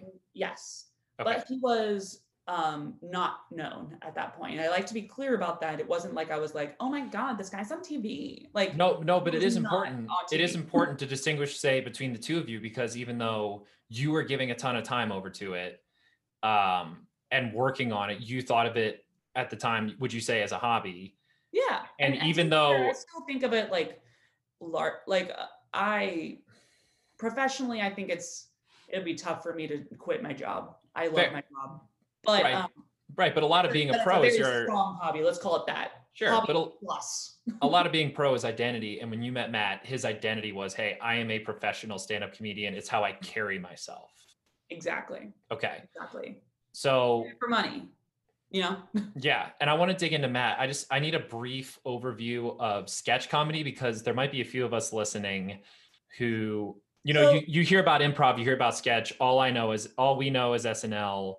What was it about sketch that took you to the next level and opened your world even more to the possibilities of comedy? Totally. I think sketch is um is interesting because so let me just back up a second. So obviously stand up is what you see. This is gonna sound, but like that's just like microphone person telling jokes. Yes. Clear. Improv is where everything is made up on the spot. It's uh, generally a team. There's like as little as two people. There's sometimes one person, but that's weird. It's Um, whose line? It's whose line, right? Whose line kind of style where you're given a suggestion and then you just go crazy and it's pure chaos of you know building scenes and like act it's acting Yes. but you're making it up as you go so you're playing you're doing pretend Mhm. with adults which is a wacko concept so that's improv and then sketch is um like snl um just like you're saying. So snl is actually the best example of it. You write out what you think is funny and you write about a three to four page sketch and then people act it out. Generally on stage um, it can also be video sketches as well. There's different versions.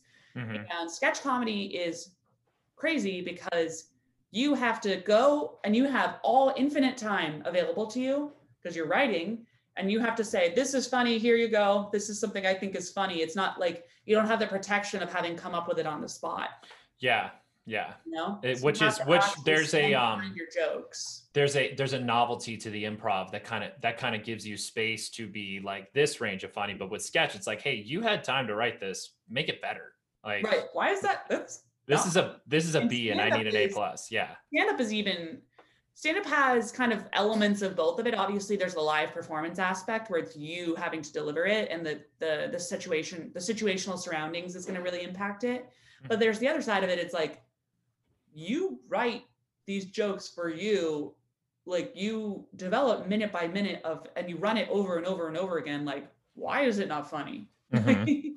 you know you're literally doing your personal brand around these jokes like you better be good you know? Yeah the that uh, those jokes are your deal. Yeah what's your deal? Those jokes are they good? Yeah. that's your deal? Like really? we're gonna come out of this conversation and i'm gonna call you up about co- co-writing a book called what's your deal with me? Yeah, that should be my problem. what's your deal? Uh, so okay, improv that laid the foundation for the performative aspect. Sketches when you started to be able to sand it down.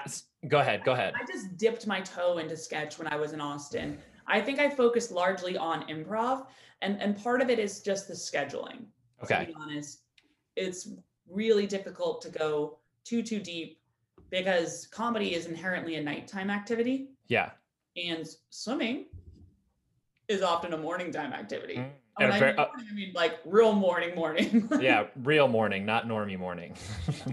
Exactly. um, okay, so let's let's move on to the stand-up aspect because meeting Matt, I imagine, is inextric- inextricable from your exposure to stand-up and your interest to start it. But what do you remember about your your introduction to stand-up and making the, the decision in your mind, like, you know, I've got these, I've I've played with these other facets. I've developed my voice in improv. I really want to try it out with just me with a microphone in my hand. So what was that process like of of seeing yourself as a stand-up comic? Interesting because I was also doing a ton of other stuff at that time. Mhm. I met Matt and then about six months later, um, retired from swimming.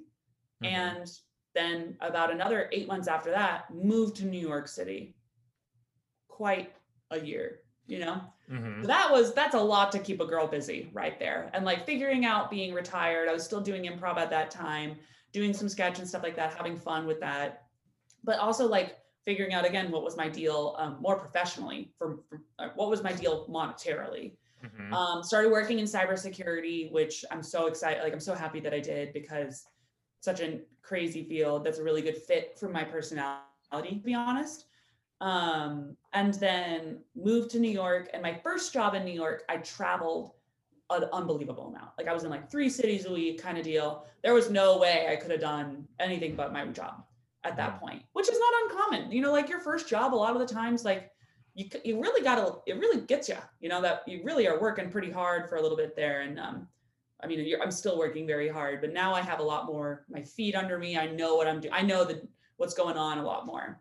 Um, so I would say like the first, I'm trying to like my time, you know, keep me honest on my timelines here, but it's it, it's like feels like a blur, honestly. Especially getting used to living in New York is like its own crazy experience. This is an Mhm. interesting city. A lot of the times people leave after a year, and when they do, I'm like, I get it. You know, it's tough, Yeah. but it's also super super fun. And if you do thrive in it, you're it's tough to imagine living somewhere else Yeah. but it takes some time. So, so point being, there was probably like a couple years, like let's call it two and a half years or so, where I was figuring just living and being retired from swimming, establishing myself in my career, um, which is its own full length conversation, Mhm. and um, um, getting used to living in the city. Um, then I started doing improv here. I signed up for UCB. Uh, once I so I switched jobs and I wasn't traveling as much anymore. And when I switched jobs, I was like, sweet, I'm in the city. I actually can do a schedule, like a scheduled thing every week.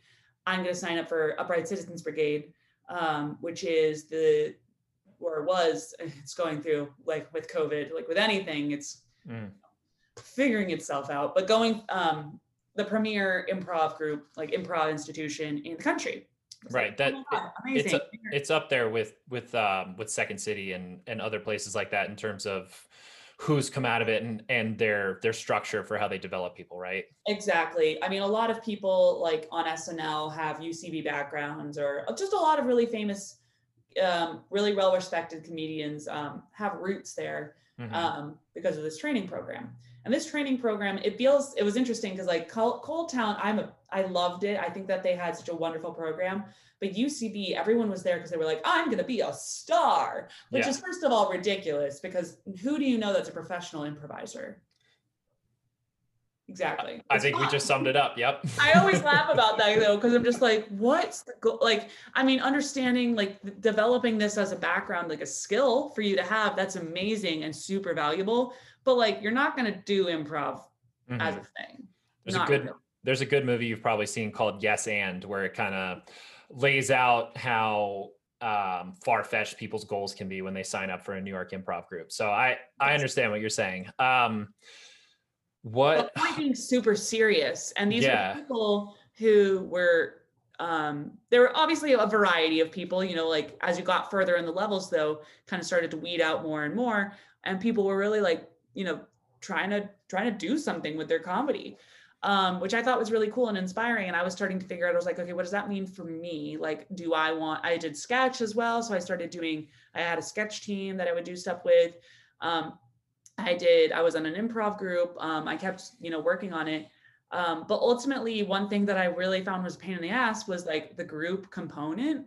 And I, I love being on a team, but like, good Lord, logistics are tough. Yeah. There's a bunch of New Yorkers trying to wrangle them for practice. Like, and you're restricted to being able to do your practice like once a, at best once a week when everyone's schedules all coincide Mm. that's really tough really really really tough so um, while this was all going on obviously matt was continuing to develop in his career he was having a lot of success in the stand-up world And um, I was becoming obviously more and more familiar with kind of how the logistics of that worked. Like it started with me just going to shows, and then I started making friends with various comedians because I just saw them so much. Um, and then figured out kind of like, okay, what is level one? Like open mics. And I went to a couple open mics, like to see friends or whatever it was. And I think that was really when everything changed because I watched this. When you go to the, the Comedy Cellar, which is a club that one of the best in the world, and Matt performs there regularly you're watching the it's like going and you only watch the olympics or yes. nationals and you're like son of a bitch. That's really good. Yeah. I'm never gonna what am i gonna go up? Well, you you see you see the chasm between yourself and the people at right. the olympics. Yeah. And i think when i went to the first open mic was when i was like oh done i i mean that still looks hard but that's a hundred percent more in my realm. And it's so, it sounds so stupid because it's so obvious when I say it, like looking back, like that's obvious, but it's yeah. still like when you don't know the structures and when you don't know, there's no path to it. You don't, you're like, okay, that I don't know. It just doesn't put two and two together. It takes a while. No, a while for me. I'm really glad you bring this up because that moment when it becomes real, I am absolutely finding as a pattern when people decide to dig into something that includes a high, lot of high value situations and a lot of public facing work like comedy or swimming you know it had already happened for you already when you went to the zone select camp and you probably learned about the junior team from your junior team reps. That is i would absolutely say that's the dna of what you're talking about going to these open mics. Maybe if you were when you were 14 and you or 12 or 13 however you were old you were at zone camp if you had gone straight to the olympics you would have been like uh, I don't know about that. But you went right. to a zone camp and then it was the junior team, et cetera, et cetera. Yeah. So so you went to an open mic. You saw people who were like, wait, I'm at I'm funnier than that guy. Right? Literally, people would just go up and just like, you know, and people who had never done it before. And you know, it's just like, okay, well, you can literally go up there and stand. I'm like, this is an open mic. You know, it doesn't yeah. matter. Like there's yeah. That's the the whole thing is people do whatever, you know. So and you're not going to necessarily get laughs, but like you will have accomplished, you will check the box of having done it. You know. So what was the night you made the decision to go up? Um. So I knew I wanted to do it, and my whole thing is I was just like I I'm gonna be pissed at myself if we end up leaving New York and I've never tried. Hmm. So I went to a couple mics and I knew I was like playing around with the idea, but I didn't know exactly like when or where. I also had the really awkward part of, and this is part of what made the, the podcast come about was the, oh, a, a little bit, I don't want to say eyes on me, but like people knew who I was a little bit more as I was Matthew's girlfriend. And he's well, he's very well known in the comedy. Yeah. Mm-hmm. And when, when um, girlfriend specifically, it rarely falls the other way, but start doing comedy, there's like a negative connotation with that largely, mm. um, which is again, I'm going to shelve that. That's its own thing to unpackage. um, but I was just like, well, that's a weird amount of pressure that kind of comes with doing this for the first time. And inherently, you're going to fail. Like you're going to mm. do bad. But The other nice part is that the comedy scene in New York is enormous. So like a decent amount of folks knew about like knew me, um, but not everyone by any mm. means. So I I had hung out at this one open mic for a while, the Creek and the Cave, and was like kind of like learning how it all went. Um, and then I decided I was like, I don't want to go up here because I know too many people here. And I signed up for basically like the Walmart of open mics. It was this Laughing Buddha mic. They run on like three times, or they this all post, but or pre ran them like three times a night. You had to pay ridiculous. You had to pay to go up. Um, uh, again, stage time in New York is like so precious. And um, you had to buy a drink and it's like there's this whole thing and it's very anonymous. A lot of times people would go there and like just have you know very little background in comedy. Mm-hmm. perfect. Just somewhere where i can go and stand up on stage and not have to worry about knowing anyone and then like bah, and then like you know whatever. Yeah. And i wrote some like really really simple jokes. Um i god i i should look back and see like I've done I've written so many since then that I can't like remember exactly what my first ones were. That's okay. It'd be interesting though, like what topics I was writing about. And then I did them and then I was like, holy crap. It was such a cool feeling afterwards. I think I got probably like a pity laugh or two. I was you know, like I'm nothing, you know, it's oh, the other side is open mics are like notorious, especially New York City, notoriously antagonistic they're not going to laugh at you. It's literally people just like on their phones, just like yeah, openly not paying attention.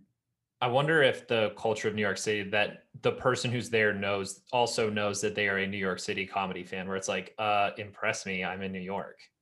Like I wonder And- if there's an aspect to that. Like everyone at an open mic is like just there for their own. Oh, I see. It's all They- people. I see. I They- see. They they're it's like going to practice and be like, hey, can you watch me practice? And everyone's Yeah. like, no, I'm here to practice. yeah, I've got my own thing going on. So Right. that must have been a good place for you to develop what you liked about it outside of the laughter because you got hooked on it, you know, at a place where people weren't going there to laugh at you. They were going there to focus on their own stuff. Yeah, and I mean that's not the other tough part is like like people will ask like, "Oh, I want to do comedy," and I'm like, "Okay." The reality is you're probably never going to make it out of the open mic phase. Yeah. Most people don't. You know, like Mhm. let's say the funnel of people, it goes to get on shows in New York is really tough. It's really tough. Obviously, course. this year is completely upended the entire system and it's all topsy turvy. But like, it's a difficult process to kind of, you know, as it goes through. And you need to have, first of all, a couple minutes worth of material. And writing five minutes is tough. It takes a while. Like, your first open mic is probably going to be two or three minutes, um, which sounds crazy short. But like, when you're up there, like, oh, okay, I'm out of things to say now. Mhm. You got to go through that process of writing jokes, which takes months and months and months. Eventually, get five minutes worth of material together. Have met enough people. Um, maybe you do a bringer show, which is where you have like three friends who come to watch you and a ton of other crappy comedians perform. And it's like the worst thing you can do to a friend, but Mhm. God bless those homies that you know come through anyway. Um, and um, and and and it's really it's it's basically just like the same less glamour than even age group swimming has. You know, Oh my. right? You But, wouldn't like- expect that. You wouldn't expect that from the outside. Exactly. It seems really cool, but it's like super not. And I I really liked that because I think it actually weirdly hit a lot of the same muscle groups that I had established as a swimmer. Mhm. like those age like those like you know swimming looks pretty cool from the outside you're like oh my god you got to go to like uh, hawaii or new jersey or wherever was and like burger king oh my god it's just that all day but the reality is a lot of the times you're just smell like chlorine and just so tired and just you don't want to go to practice and you have to go and then you just do a crappy set and then you're like maybe you don't even do well on the set and then you leave and you're like Ugh yeah. Every day is not Applebee's. every day is not Applebee's, unfortunately. exactly, and that um, I don't know. I think swimmers also get a li- like are a little sadistic and like that, like the work, the grind component. Like I think that was one of the things that you really I missed about my in my job a little bit. We definitely have that to an extent, but it's different because you're just like I don't really care about the grind, you know. Like yeah. I really want to. I'm I'm lucky now. I actually really really like my company, so I'm a lot more passionate about it. But it's very different than like the personal glory of like ah the grind for my greatness, you know, like Yeah. and, it's our it's our it's all of our deepest needs is to to be great right Yeah.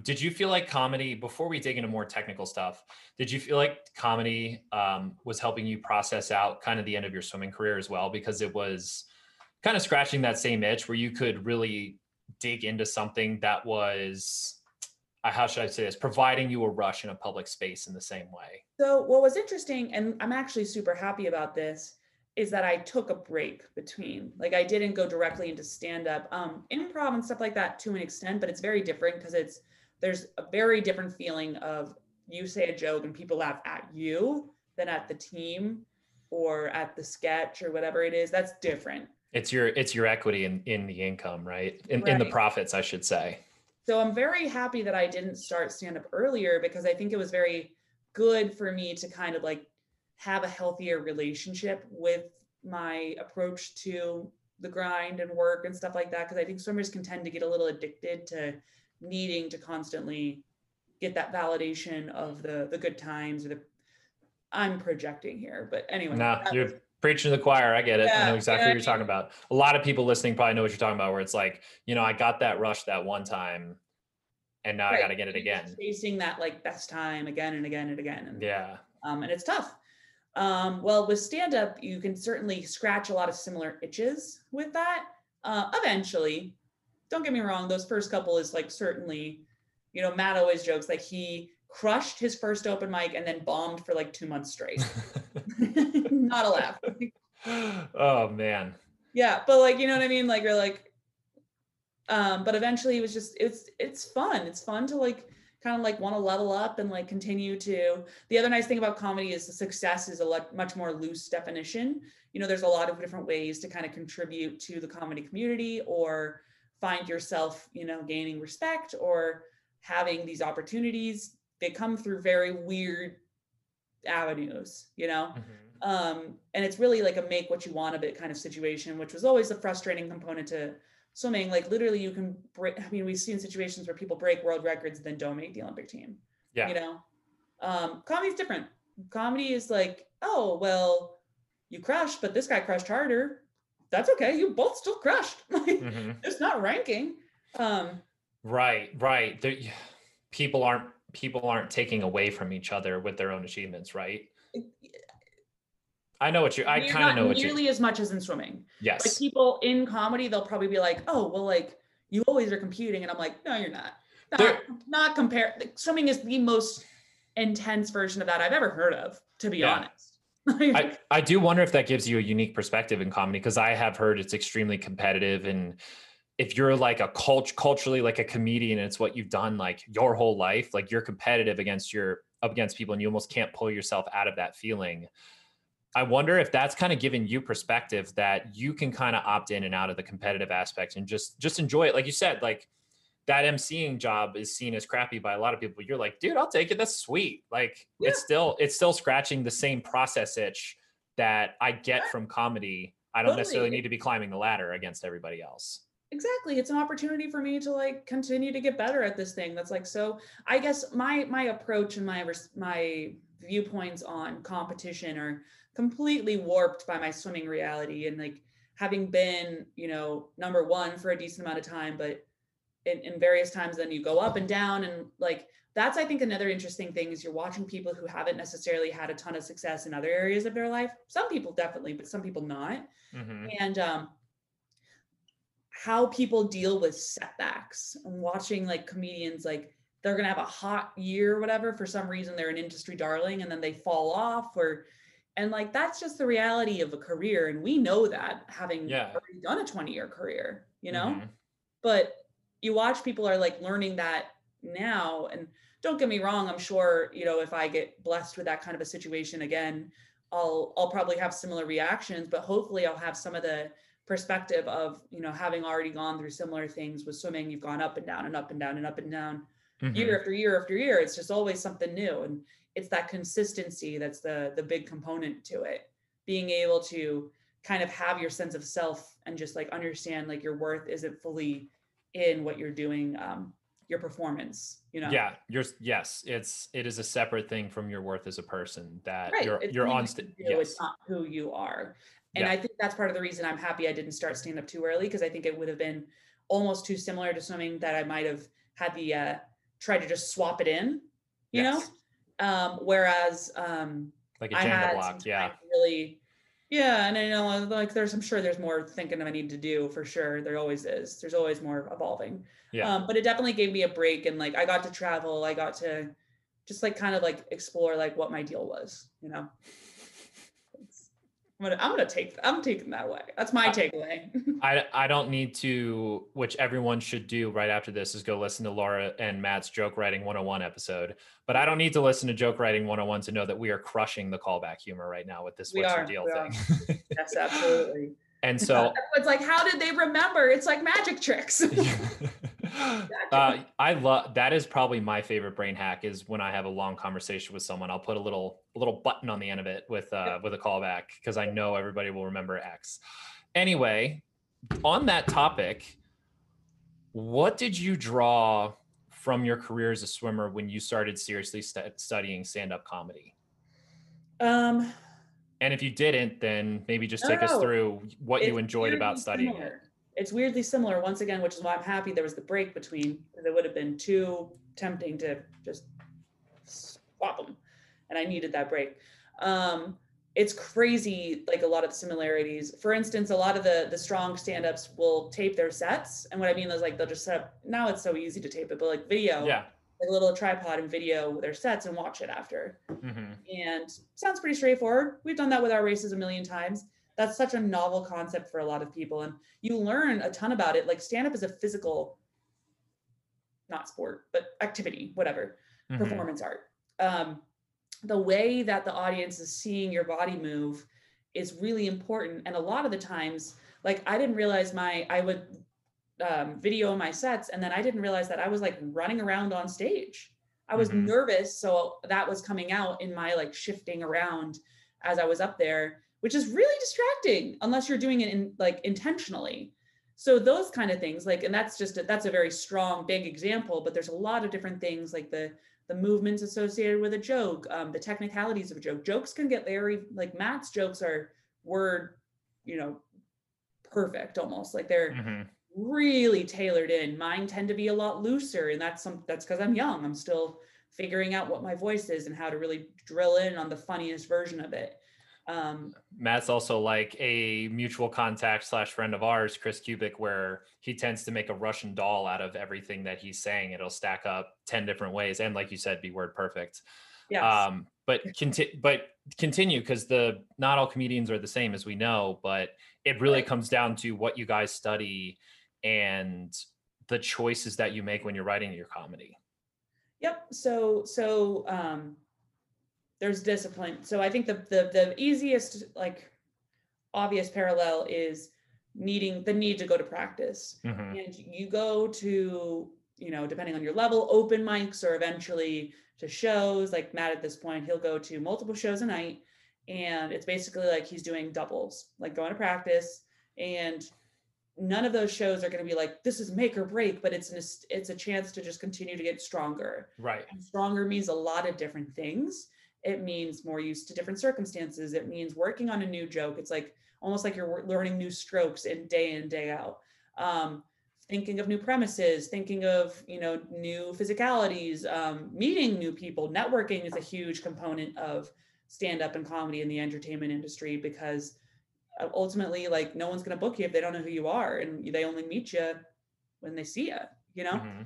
uh, it's the it's harsh reality that people say, you know? Mhm. and then um so that's really similar. You have to go and you have to go spend the time just the time and the reps and like getting in the reps. Um so that's you know probably the, the easiest one. And then there's the component where it's like the self-analysis and being able to really be very methodical and um um i don't know just looking at it from that third person perspective and saying like what is the what am i doing on stage? And it's t- what's really tough mm-hmm. is you have to be really critical of yourself. And it's a very vulnerable thing because you're saying like again you're in that position where you're like this is i think this is funny. And like you have to be like okay did people actually laugh at that or no? And not necessarily like, if they didn't laugh and it's an open mic that doesn't necessarily mean it's a bad joke but like there's a decent chance it's a bad joke. Uh-huh. And are you going to be able to divorce yourself from your ego enough to you know get rid of that joke or change that joke or even if you really like that version realizing like hey no that's not actually good um so really really have to be able to be in touch with um, that kind of very clinical analysis of what you're doing Mhm. um, which I think is similar in swimming. It's like I don't care if you know, like, is my elbow up or not? Like, am I catching water or not? Mhm. Am I flipping tight or not? Are you hitting your pace or not? I mean, that's the Yeah, if that's the realest thing there is. Exactly, exactly. Did you? Yeah, did you hold your pace? Doesn't nothing else Yeah. matters. That's the nice thing about swimming, though, is like it is pretty clear. You can like be like, oh well, I held my pace, but it's because I muscled through with my arms and I should have been kicking more, and like that's Yeah. not your practice. But like, did you go the time? Yes. Um, so that was a long-winded answer saying tons of parallels. Yes.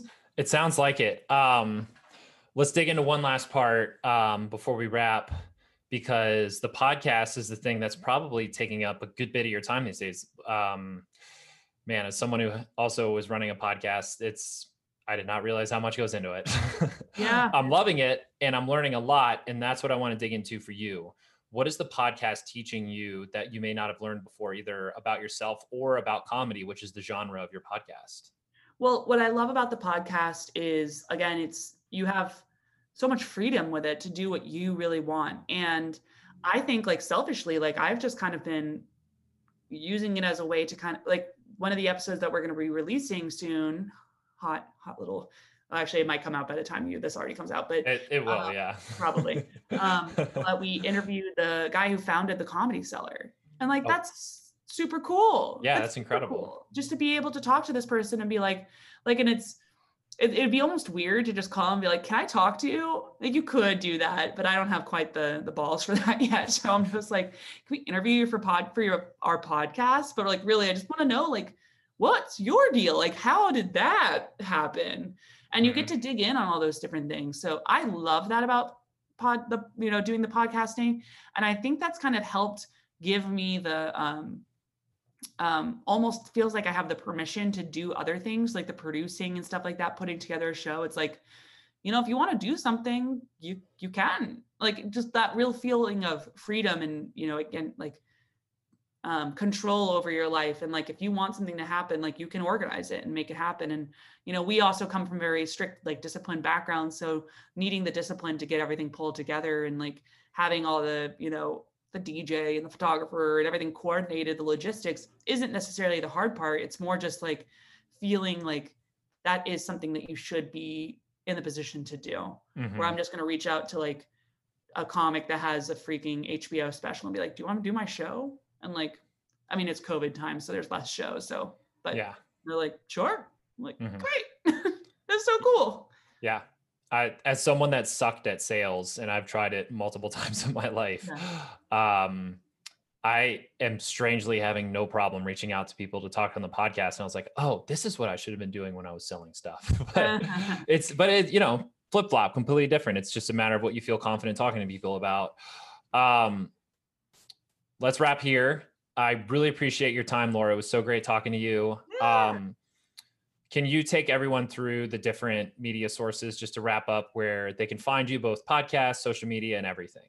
Yeah, um, I would say my my most active one would just be on Instagram. Just follow me at Laura Sogar, L A U R A S O G A R um, some cat content. There's a whole variety of things on there. A lot of my comedy stuff. Mm-hmm. Um, then um, I'm on Twitter. I'm not super active there, but it's Laura Sogs, S O G S, which is my college nickname. Mm. and um, yeah, those are probably the primary things. And then follow the the podcast is She Does Stand Up Too um, which is linked on my Instagram and stuff like that. So it's um it's fun if you want to learn more about the it's very much like involved in obviously the logistics and the behind the scenes of the comedy world. So niche to an extent, but um, you know, I've got a lot of people who listen who aren't comics who just find it an interesting little world to, mm-hmm. to dive deeper into. So um, give it a listen. Shoot us a note if you like it. I think I found it to be wonderfully similar to mine in that we're we're pulling the we're pulling the curtain back on a world that we're both very invested in. And yeah. i find that extremely cool. I think you and matt are an awesome duo when you're on together. And like i said if anybody needs an in with the show please listen to the joke writing 101 episode. It was unbelievable I oh, texted oh, you. I'm so happy to hear that. We're yeah, I, the 201 or whatever soon too. So please shoot me a text because that, I will. I, I, know, I, texted yeah. you guys, and for people to know, if anybody is a, is a fan of comedy, Matt and Laura basically just give a blueprint to everything you do and don't like from professional comedians and also people in your life who think they are funny but are not. yep. So good times, it's good times. And, and if that is just such a wealth of resources there. So and if you guys want any more, if you guys want more content with me and Laura, we're also going to be recording a few bonus ba- uh, videos for Patreon. So head over to my Patreon page, um, subscribe if you haven't already, and check out uh, Laura's take on applying comedy to other parts of your life and also how just having a structure for learning has pushed us through pushed her through the comedy world the swimming world and also the professional world where she's a successful tech salesman. So laura thank you very much. Thanks guys. Thanks for having me. Thanks for stopping so thanks for stopping by pro corner and uh, see you later all right Sweet. all right that's the show uh, thank you to Laura for stopping by Pro Corner. Again, if you want to find out more about her, you can check out her Instagram page at Laura Sogar. Uh, you can also check out her podcast called She Does Stand Up Too, available on all podcast streaming services. And then keep an eye out for events that she produces and hosts with uh, Now and Then Comedy. If you want to learn more about Pro Corner, uh, rate, review, and subscribe wherever you get your podcasts. And check us out on Instagram at Pro Corner, Facebook at Pro Corner. And if there's anything that you want to talk about with me, you can email me directly at austin at procornerpodcast.com. Thanks for stopping by Pro Corner. Have a great week.